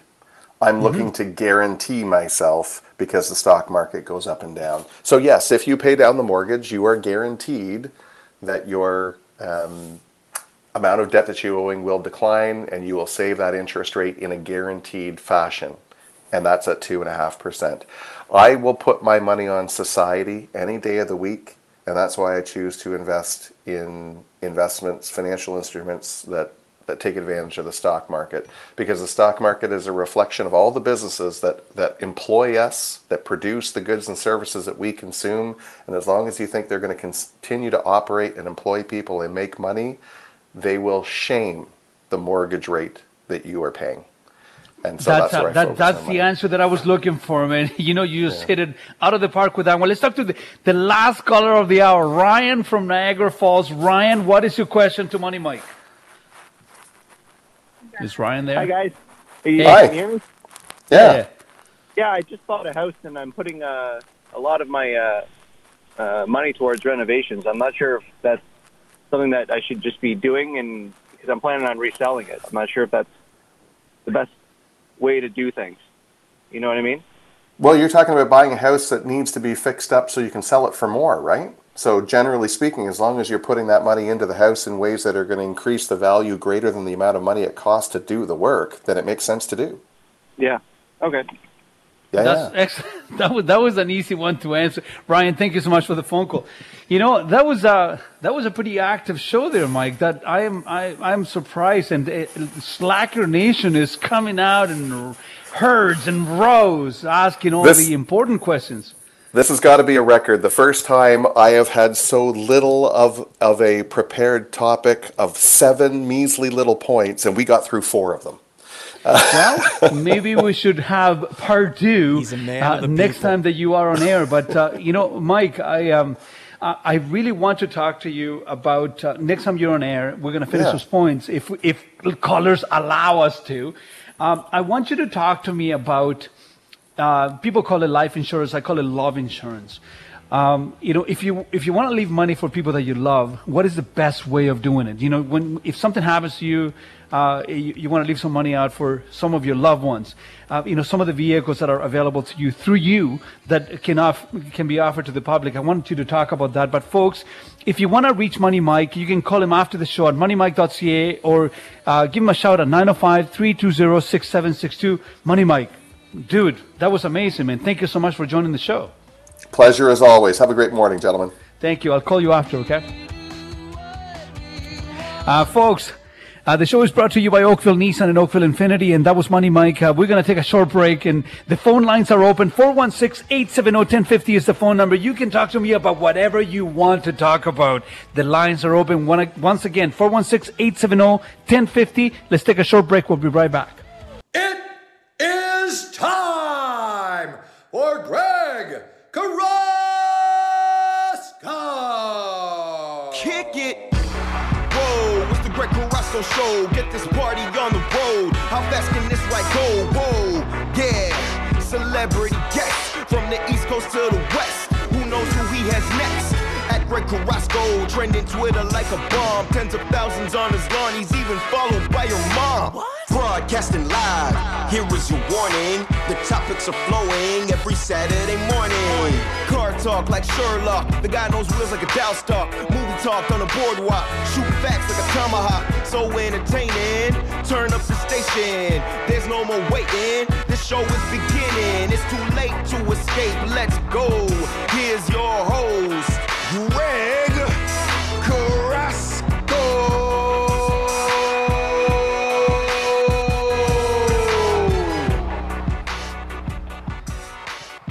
416 870 1050 is the phone number, and the lines are open. What a crazy hour that was. This is your hour. This is the hour that you talk about whatever you want to talk about. Are you watching the fight tonight, uh, Ben? Um, we'll see. We'll see. I, it, it is a good bout between Oliveira and, and Poirier, so we'll see if I can tune in. Obviously, I won't pay for it. I'll find a stream illegally. Because that's the Uh, we do not condone you streaming free fights. No, man. You know, guys, guys are going to duke it out. They're going to beat the crap out of each other. At least give them the money. I can't, I'm No, not in the financial bracket where I can be paying for pay per views every weekend, unfortunately. So. Oh, that's a, that's a big fight. That's a big fight going on tonight. It's probably one of the most exciting fights for anyone that is into UFC and MMA.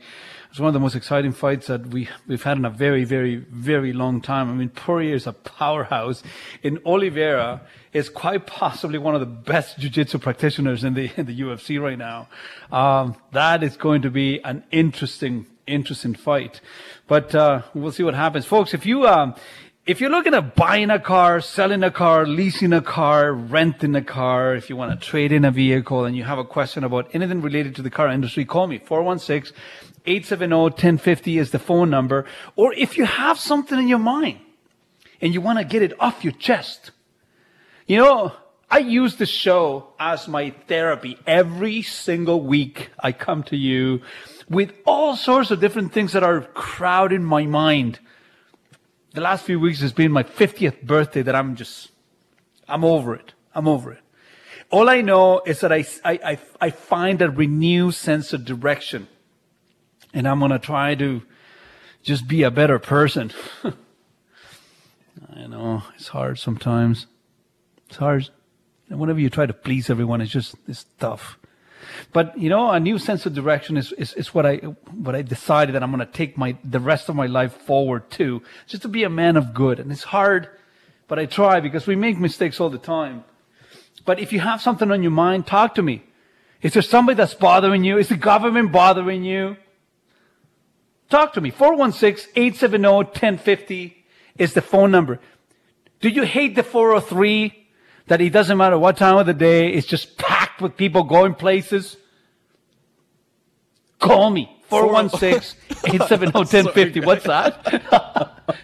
What's Sorry, that? You got me. You've got me on a t- the, the 403 of all places. Like, what about the 401?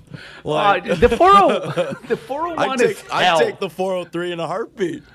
No, man, the 401 is a, uh, the 403 is a disaster. Yesterday, uh, we had roles at, uh, at my jiu-jitsu school, Evo, in, in Mississauga. So I had to go and pick up my son, uh, from, uh, 403 in, in Highway 10, which is another disaster. You know, I had to go there on the 403 and come back on the 403, and that added another hour and a half to my commute. Where are all these people going? Don't you have a home? Stay home. Let's talk to John in Brampton. John, thank you for calling the Carrasco Show. How can I make your life better this morning? I just want to tell you, I listened to you two weeks ago. Uh, I listen to you every week, actually, but two weeks ago you were talking about Mr. Dress Up in Ottawa and, and how he's got this country on a fast track to becoming a third world country, and I agree with you. It's just more people should. I don't know who voted for him. I know I didn't. Uh, I, I don't know, man. Uh, Mr. Dress Up uh, is a, uh, you know, as I, I, I lovingly call him, you know, Comrade Trudeau, he is something else, man. He is something else. You know, we, we rag on a dealership because somebody gets charged an extended warranty that didn't like it. The whole country goes up in flames like, how dare you? You know, dealerships charging this. And then we have this Comrade Trudeau just committing fraud three, four, five times. Is the only Canadian prime minister that's been in the in front of the ethics committee four times now, and we keep re-electing this clown. I don't understand it. This is beyond my level of comprehension. I don't get it. But you know, every time I talk about politics on the show, I get into trouble. So, you know, I, John, I, I feel for you, my brother. I feel for you, and I know exactly what you're saying. Well, at some point, I'm going to hope that all the 20 somethings that are electing this person are going to turn 40 and, you know, the, the, the, brain is going to be fully developed at the time and we're going to make wiser choices and you are going to see that maybe the slide into socialism uh, is not a good place to go. I don't know. It, it's it's Go like ahead. he's got this uh, fast track to electric vehicles. Look around. Look at the number of vehicles. Look at the, the in North America, the automotive vehicles, the whether they be trucks or cars, is the whole economy. You eliminate you eliminate gas driven vehicles, a lot of people are going to be out of work, and, and and nobody talks about that as well as the cost. How much is it going to cost? I mean, we already have a big deficit. Is, is it going to get that much bigger? Your grandkids, your great grandkids will be paying it off. Well, listen, it's, it's a politically astute thing to, to talk about the environment without giving any solution about where is the tax infrastructure going to be replaced. You know, where is the tax and the revenue coming from, folks? Somebody is gonna, is gonna pay for it. Somebody has to pay for this. And guess what? It's going to be the Canadian middle class that's getting squeezed out of every single take home dollar. You know, I discussed this a couple of weeks ago when I said to you, if you look at the amount of taxes, if you're working for a company and you're just a regular folk, listen to the show, and you look at your taxes for last year, the chances are that you paid about four to six months of your annual income to the government. So you are literally 50% away of working for the government. Uh, this is beyond me. I don't, I don't understand this, man. Well, it's it's it's ridiculous. I mean, there isn't enough money to pay for the infrastructure that's going to be needed in the residential neighborhoods. It's it's it's just a joke, and uh, and well, the world's going to stop one day. And uh, but I really appreciate you and Mike. I mean, there's a lot of very unsophisticated people out there buying cars, servicing cars, and and investing money that are, like I say, unsophisticated. And we need more people like yourselves. Well, thank you. I really appreciate that uh, that compliment, John. Thank you for calling the show. Let's talk to Chris in Guelph, Ontario. Chris, how can the slacker make your life better this morning? Greg, thanks for taking my call. Uh, No quick problem, question man. for you. Quick question Yes. for you. I'm uh, my wife and I are looking at a larger uh, SUV, and if we say the let's for round numbers, we'll say the fifty thousand dollar range. Okay. What what I'm worried about is to pay for something at 50k. I'm probably financing six seven years, and I'm trying to think what I'm going to have to sell after six or seven years, gas or hybrid. Right Hmm. now, I know that the hybrid options. Um, can I mention like product names? Yeah, of course, of course, of course. Go ahead. Okay. Um, like a Highlander or a Sienna from Toyota. Uh, Kia and Hyundai both have like three row. They're smaller though. I, I think Yep. the Sorento. I can't remember what the other one's called. Um, but in that price point, and then everybody else, like the the new Pathfinder, the new QX60, those type of vehicles being only gas, I, I have no problem with the vehicle. I like how they look. I'm just wondering, in seven years, am I going to be having the proverbial, you know, albatross, the anchor that you can't sell, because everything that you buy is a hybrid? I just appreciate your thoughts on that. Well, you know, that's an interesting question, Chris, and I, I, value that. Um, you know, if you were to look at our industry back 10, 15 years ago when they said that 20% of the vehicles being sold were going to be electric, and that's not the case. The reality is this, that uh, internal combustion engines still are the main source of transportation for the world, and that I don't think that that's going to change anytime soon. Because the moment people start realizing that uh, the the tax infrastructure that is coming through that industry uh, pays for a lot of the things that we enjoy today as a society, is is the moment that people are going to say, eh, you know, maybe that's not the case. Maybe we should continue to support this industry that has become so much more efficient these days. Saying that, the um, I think that if the government keeps increasing the taxes that uh, we have to pay for driving internal combustion engines, like for example, the carbon tax has come in, um, the second installment of the carbon tax is coming due in December, uh, sorry, January 2022, is going to increase gas prices to, to levels that we have never seen before. So that's why buying high efficiency vehicles has never been as important as it, as it is today. Now, do I prefer hybrid technology over electric te- technology? A hundred percent of the time. If I'm given the choice of buying an electric car or a hybrid car, I will, I will take a hybrid.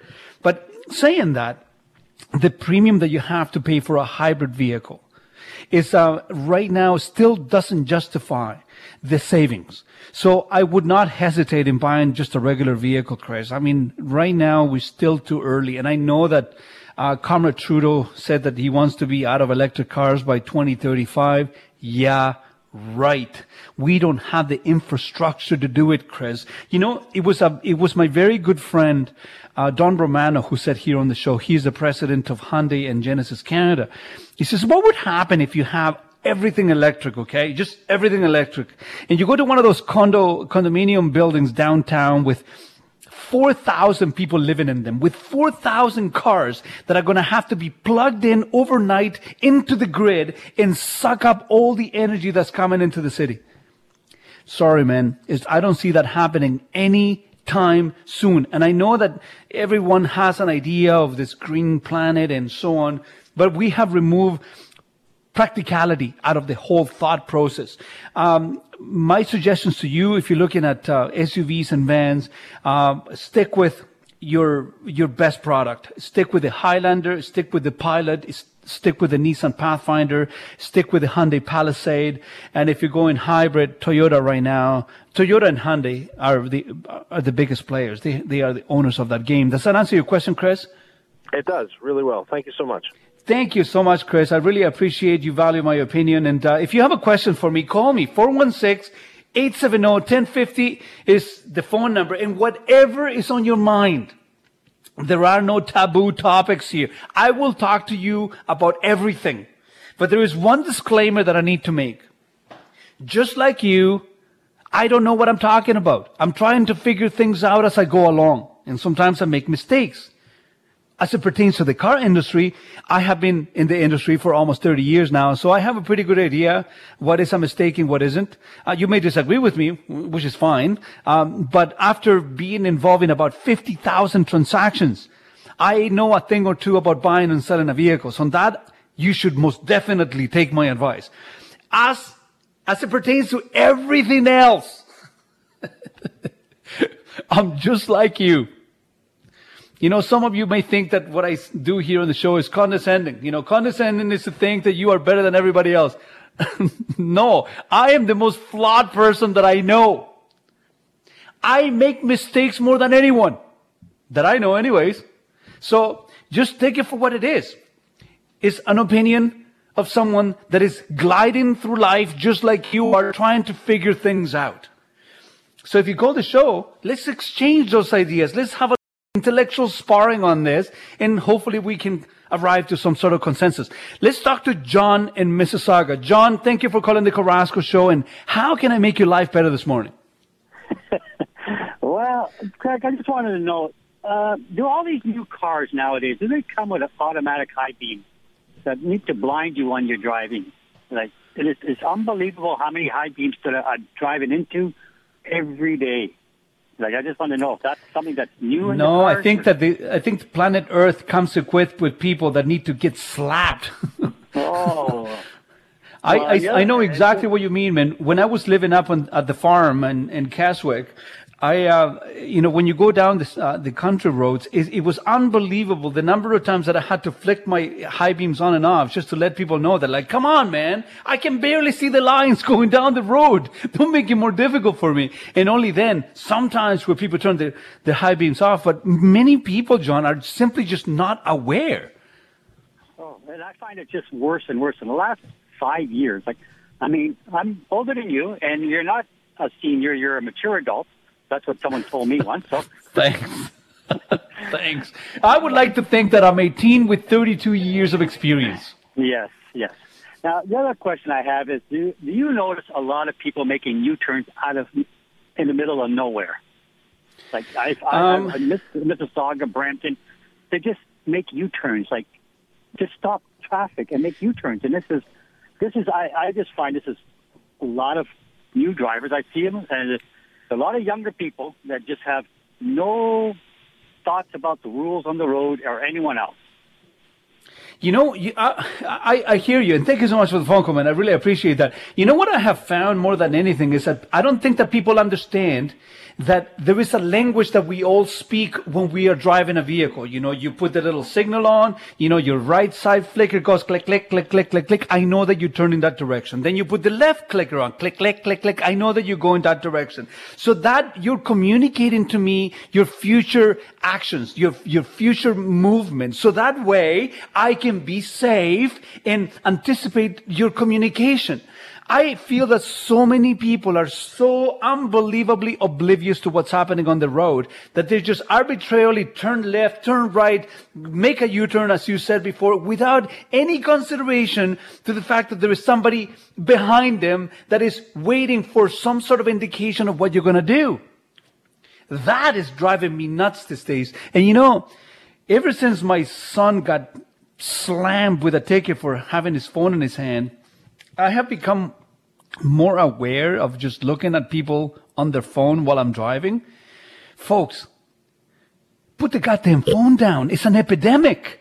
It's truly an epidemic. Just remember that you're driving a three to 10,000 pound projectile at a 100 kilometers an hour and you are not keeping your eye on the, on with, where the car is going. You know how insane that is? You are responsible for keeping everyone around you safe. And by you driving something at high rates of speeds and not looking at the road that is ahead of you, it's, it's, it's, it's maddening to me. Put the phone down. Let's talk to Nelson in Oakville. Nelson, uh, how can the slacker number one make your life better this morning?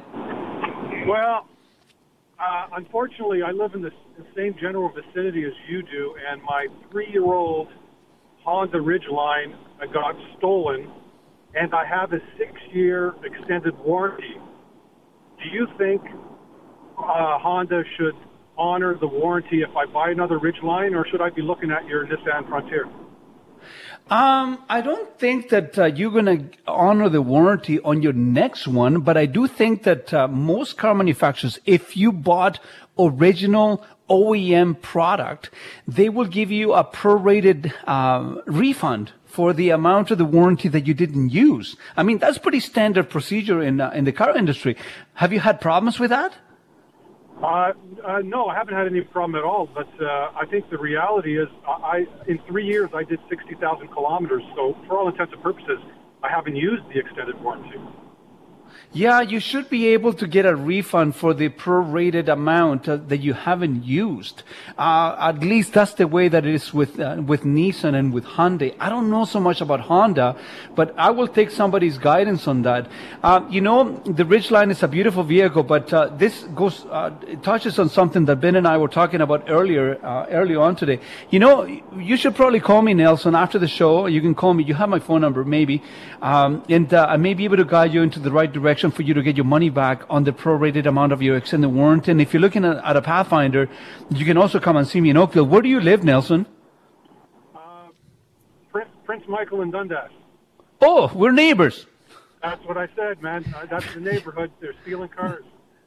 yeah, they are stealing cars, and uh, you know it was. Uh, I don't know where it was posted the other day, but they were talking about the the, the top ten most stolen vehicles in Toronto this year, and uh, we're going to discuss after after the break. But call me after the show, Nelson, and I might be able to uh, point you into into the right direction.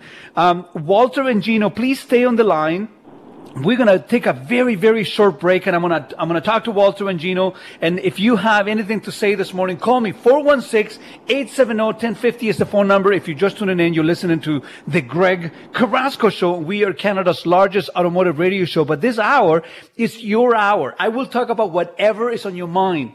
If something's bugging you, if something that you want to share, Call me, 416-870-1050 is the phone number, and the show is brought to you by Oakville Nissan and Oakville Infiniti. And guess what? I live there. I have no life. Just if you come and see me, don't show up empty handed. Bring me a coffee. That is if, if it's before 12 p.m. Uh, let's take a short break. We'll be right back. You are listening to the Greg Carrasco Show here on TSN 1050. We are Canada's largest automotive radio show. Uh, if you have something on your mind and you want to just get it out of there, call me. 416-870-1050 is the phone number.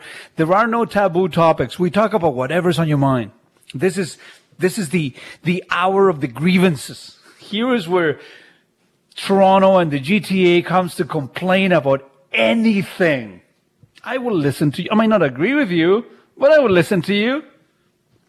If your wife doesn't listen to you, if your husband refuses to listen to you, call me.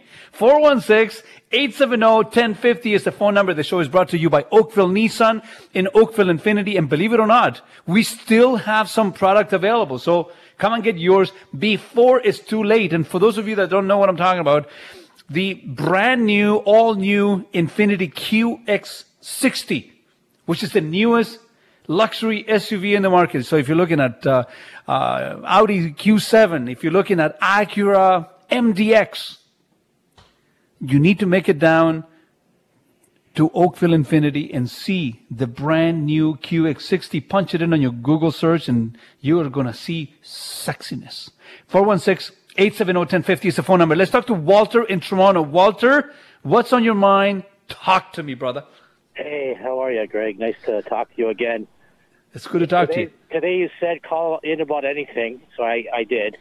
What are we going to do about all these irresponsible dog owners who run their dogs off leash in city parks? Uh, it's, it's an epidemic. I, I had my winter jacket last year, last January. A dog actually bit my jacket, and luckily I had Are you my big serious? jacket on because he would have bit my rear end if I didn't. And I've been calling the city. I've been sending in pictures of of dog owners, uh, dogs off leash, license plates. Nothing happens. Nothing. I even called the John Tory's office three times, and they can never take care of ci- And I'm a dog owner. I'm a dog lover. I but I put my dog on a leash. Uh, you know, you go 40 and a 30, the camera's going to take a picture, and you're going to pay. I'm providing the city with all this evidence. No one's getting fined. I'm telling you, it's just a matter of time where some poor kid gets mauled. I know Yeah, this is off track, but what, Well, what, there- what do you? There is a you think? specific mindset, Walter. There's a specific mindset with all those people that let their dog off leash in uh, in city parks. Now there there are some parks that are off leash parks, and you know, as a as a dog lover myself, and I have a ferocious little beast here in my house who protects my realm. Now, for those of you that follow me on social media, you know that I'm talking about the mighty Marcus. Right. And uh, I, I refuse to take him to uh, dog parks because, you know, all these people are letting their crazy, aggressive dogs just go in there. Yeah, and they're- and they're Marcus dangerous. is a snack size. Yeah, What's I that? know they're dangerous to dog parks, but but a city park isn't the answer either. I mean- Absolutely not. Absolutely not. But I mean, look, uh, it's the same thing. There is a there is a specific mindset, and, and until people start becoming self-aware and, and become conscientious, and all this virtue signaling idiots uh, that that are that refuse to hurt people's feelings, like, come on, man. The I see people walking around with their dogs all the time. I mean, last year when I was living in here on Wheat Boom Drive in in Oakville. There was a uh, there was a soccer field uh, in which some people had some massive dogs that would let them off leash on a city park, and they, you know one of them.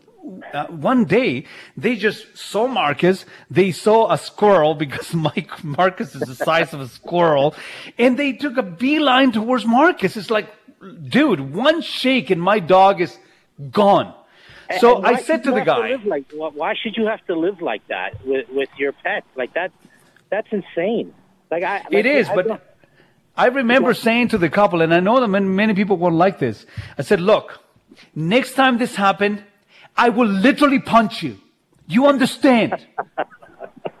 and you know, for those of you that know me, I'm not the friendliest looking character. So uh, I think that that resonated and I never saw the dogs off leash after that. But, uh, you know, it's, it, it- folks, can you please be nice?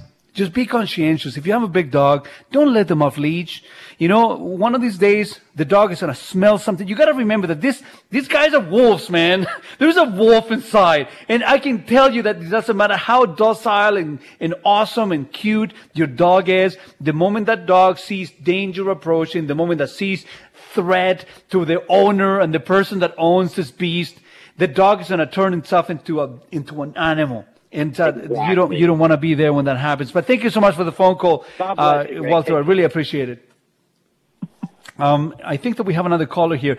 Um, Gino from Toronto. Gino, How you doing, you're calling the? Carrasco Show. What's on your mind? How you doing, my man? Listen, I love your show. You're doing a great job. It's a great day. Got my third shot. No disrespect to Walter. I love him, but it's a car show, not a dog show. Anyway, let's move on. I got a client that needs a car, okay? Okay. Her Honda Accord, she just took it in today, got the check engine light. They gave her the routine. You need new catalytics. You need new sensors, this, that. Three grand later. She doesn't want to spend the money. Tell me what you got to do to get her into a car at Oakville because I've told her to go to these other people. Starts with a T, ends with an A.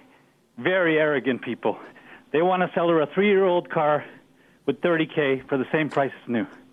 I won't deal with Well- those people. Tell me how to get her to Oakville and who to talk to.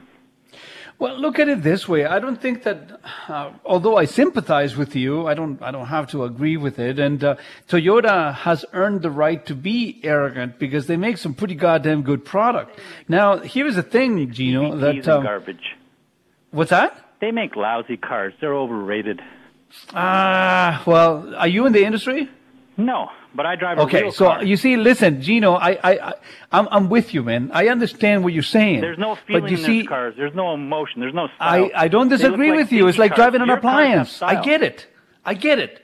I, they have the aerodynamics of a piano. They have the uh, the sex appeal of an egg. But anyways, that, we can go down that road. The reality is that, in my opinion, and, and, and it's my humble professional opinion, Toyota makes good cars, and that they've earned that reputation. Saying that, today is a really tough time for buyers because it's a seller's market.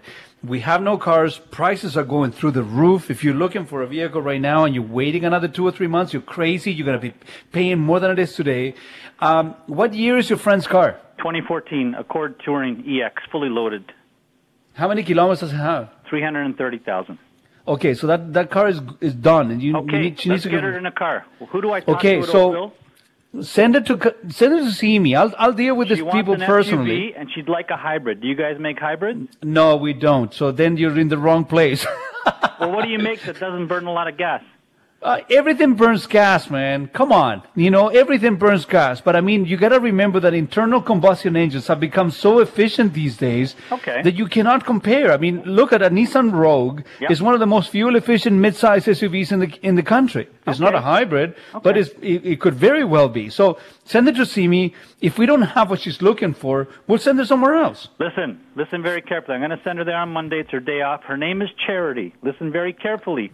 Charity is going to fix your back, and you won't wait six months. Okay. Why? Is she a chiropractor? No, she's better than a chiropractor. She works on CFL players. This girl is in top demand, and she will fix your back if you get her into a car. I guarantee you, you will walk straighter than an arrow, bro. My, She works on my, the- but my, my, my back is not broken. the Oh, only it is. thing that You broke my back was divorce court, Gino. Come on, man. No, no, no, no, no. Listen, you got to get some South Asian touch, and you're going to get it good because you get her into a car, and your back will never feel better.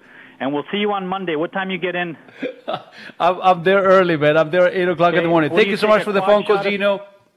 Thank you, Gino. wow, that was that was intense. Folks, if you have something to say, call me. 416-870-1050 is the phone number. You are listening to the Greg Carrasco Show. Let's have Joe from Stony Creek. Joe, how can Carrasco make your life better this morning? Uh, hi, Mr. Carrasco. I'm just curious. All these ads and these things about um, financing, you get up to fifty thousand dollars, and people have bad credit and stuff like that. Do you believe in that kind of stuff? Of course not. They're trying to get you in, slam you into a high rate uh, you know, loan that you're going to have to mortgage your left uh, gonad in order for you to get approved and uh, pr- promise them your firstborn. That's a terrible thing. If you look at, look at it this way. Um, in Canada, uh, subprime issues are a big problem. There's a lot of people with bad credit, and uh, they always, you know, shame always comes with, you know, you you ruin your credit. You know, you've gone through a bankruptcy, you go through a, you know, consumer proposal, and next thing you know, you're like a third class citizen, not even a second class citizen, but a third class citizen. And then these folks are shamed into uh, going into this loan sharks that you see advertising everywhere, and then you perpetuate the cycle. The best thing to do, Joe, is that if you do have some bruises, if you have some blemishes on your, on your credit, you know exactly what I'm talking about. Go to a new car dealership. And I'll tell you why. Because a new car dealership is held to different standards. So these people work with all the lenders that all the subprime lenders will use anyways, except that they are more, they, they're obligated to provide you with an ethical environment. So they have a lot more to lose. So don't make the mistake of falling for this like, you know, you know, everybody gets approved. We'll give you up to $50,000 regardless of how bad your credit is. Sure. No problem. You know, they come and go all the time and, you know, there is so many people that keep making the same mistake over and over and over again. The only thing that I advise you is that, it, you know, for example, if you come and see me, I have two credit experts at the store. We look at your situation. We have a discussion with the lenders. We provide you some options. And that's how you get out of a bad credit situation. Because if you go to these subprime lenders, then you are literally perpetuating the same cycle that got you there in the first place. What do you think? I, I, I agree with you, but I want to give you an example. I have a friend of mine that is uh, his credit's not too great. He's been through a couple of dealerships, and he wants to trade in his vehicle, but he has too much negative equity in his vehicle to trade in, to trade up. Okay, say that again. I don't think I, I, don't think I got what you just said. You have a friend, you know, between quotation marks, a friend. Everybody has a friend. Just like the guy before from Gino, he has a friend that will fix my back. What is your friend? Okay, my friend has an issue going to these dealers and asking to trade his vehicle when he still owes negative equity on the vehicle. So okay, okay. they appraise his vehicle and they said, "This is what we want. This is what we're going to give you." But you have too much negative equity to trade up and to get yourself into another vehicle. Okay. He wants to do it, but he's been he tried a few times, but he still doesn't have any luck to get that vehicle done. Okay, well that that's a bit of a problem right there, Joe, because whenever you keep going to in in the, in our industry we have something that is called the hawk alert. Hawk alert is somebody that continuously look for credit.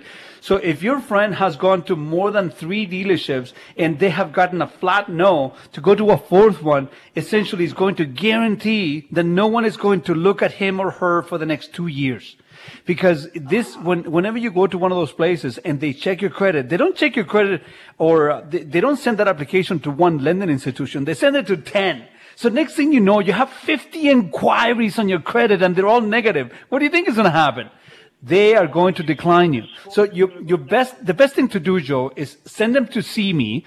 Uh, send them to see me at Oakville Nissan or Oakville Infiniti. I'll get one of my credit experts to do an, an analysis on what needs to be done to get your friend out of the hole. So for that, you need to come and see me at Oakville Nissan and Oakville Infiniti. Joe, thank you so much for the phone call. I really appreciate it. Now, we are going to take a short break, folks. And Jim from Mississauga and your Audi A6, don't go anywhere um, because you're next. We, um, the show is brought to you by Oakville Nissan and Oakville Infiniti, and I'm there every day except Tuesdays. I have no life. Bring me a coffee if it's before 12 p.m. After 12 p.m., bring me a chamomile tea. I, I, am trying to cut down on my caffeine intake. As you can see, I don't need any more caffeine. I'm high on life. And although many of you may think that I, uh, I, I abuse other substances, I actually don't. I don't smoke. I don't do any drugs. I wish I could do weed, but I'm too paranoid. I smoke some weed and I think that everybody hates me. It doesn't feel good. But if you have something to say, call me 416 870-1050 is the phone number. We'll be right back after the break. You are listening to the Greg Carrasco Show on TSN 1050. We are Canada's largest automotive radio show with the absolute most eclectic taste in music. From Capleton to Metallica. From Justin Bieber to Chopin. You're not going to find this anywhere else. The show is brought to you by, what's that, Ben? We appeal to everybody. You know, a friend to everyone is a friend to none. So no, I don't have. Uh, yeah, I'm okay with having a few um, non-friends, if you will. But um, you know, the show is brought to you by Oakville Nissan and Oakville Infiniti, and uh, we take what we do very seriously at these two stores. Um, in October, we finished number one in Ontario, which is a very, very impos- almost impossible feat by a store in a little town like my beautiful Oakville. Um, but uh, people are coming from all over Southern Ontario to deal with us simply because of what they hear on the show. Uh, Slacker Nation supports wherever I happen to be working at, and uh, Oakville Nissan and Oakville Infiniti's been my home for the last two and a half years. And uh, from time to time, I take over new stores, and that happens. It's just called career progression or uh, the end of a contract and whatnot. But I can tell you this: the last two and a half years, um, amidst the biggest pandemic that we've seen in modern age. Uh, Oakville Nissan and Oakville Infiniti are enjoying the two most successful uh, two and a half years that the company has had in almost 30 years. And that's not an accident. I owe that all to the staff that work at the store, whether it's sales, service, parts, accounting, you name it. I grow, I work with an amazing group of people. So if you're looking at buying a vehicle and you, you know, before you make any automotive decision, come and see me. I'll steer you the right direction. And if I don't have what you're looking for, I'll tell you. But let's talk to Jim in Mississauga. Jim, thank you for calling the Carrasco Show. How can I make your life better this morning? Good morning, sir. How are you? I'm very well, thank you. How can I help? Well, uh, I do love the Infiniti cars. Uh, the, is it the the G uh, the or the Q35 or um, they correct me if I'm wrong. But I'm I'm calling today. Um, I'm interested in uh, an Audi. I'm just getting your wonder do you think your thoughts on uh, the A6. Uh, it's a used one. It's uh, uh, low kilometers. Uh, what are your thoughts? What year is it? Uh, I, believe I believe it's uh, 2019, 2019, I believe, or 20.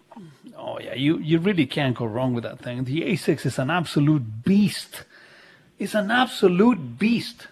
Yeah, you you will love that car. I have had a few over the years, and uh, I really enjoy the new looks, the new performance, the, the new uh, the new signature series that you have from uh, from Audi. So you you really can't go wrong. I mean, it all depends what you're looking for, right?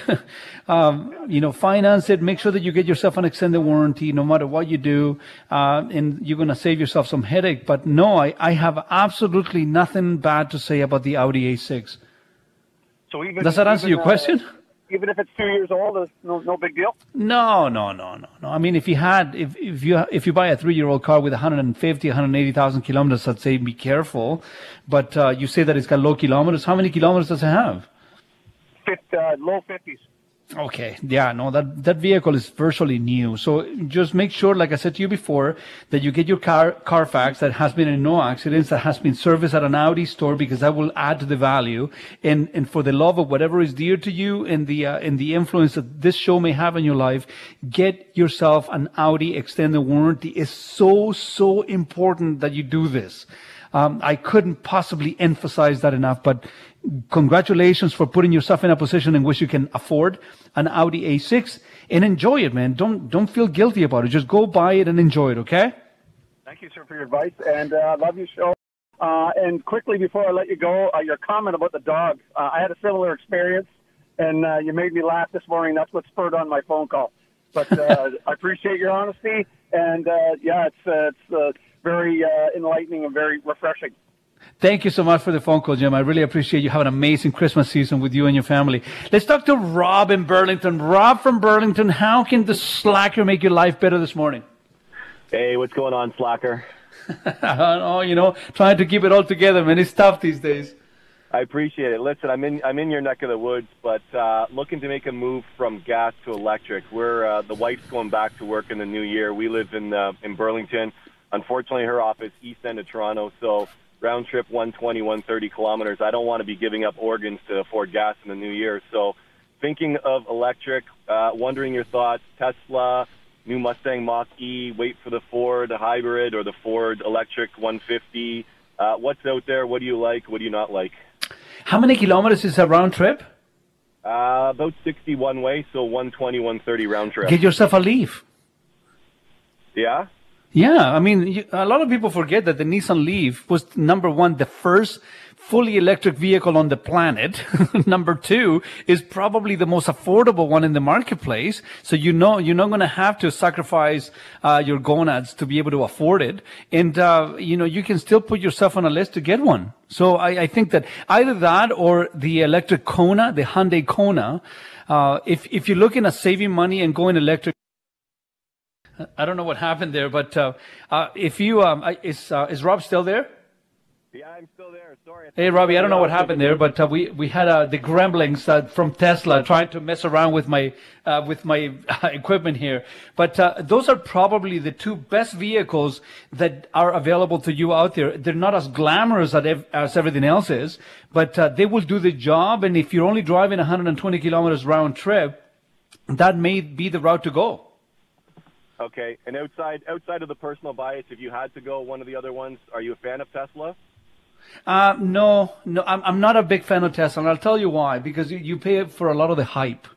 Um, the uh, if you have the money to spare, sure, they're really cool cars. I mean, one of my business managers has one, and uh, I love that thing, man. You get in and it's like a spaceship. But the question is whether you need to spend sixty or seventy thousand dollars. And you know, it's funny that you made that comment, Rob uh, because I, I, I try to keep the, the show pretty objective.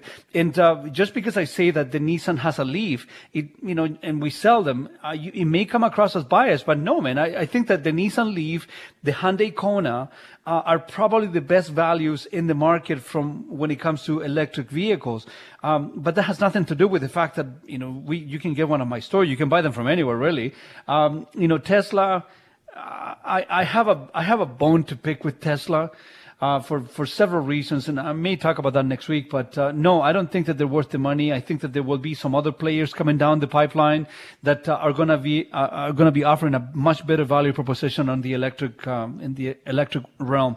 So hopefully my um, my answer. You know, help you there, Rob. And uh, if you want to call me afterwards, I'm at the store. I, I live at that place. And, and good luck with your shopping. Okay. Appreciate it. Thanks very much for the time. Thanks, Robbie. Wow. Those were three hours, Ben.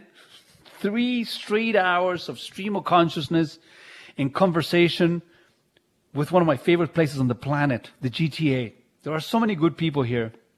And uh, if I can, I, if I can say something, if I can advise someone and, and change one life every single Saturday morning, my job is done. That's the reason why this show is here and it has been on air for about 13 years.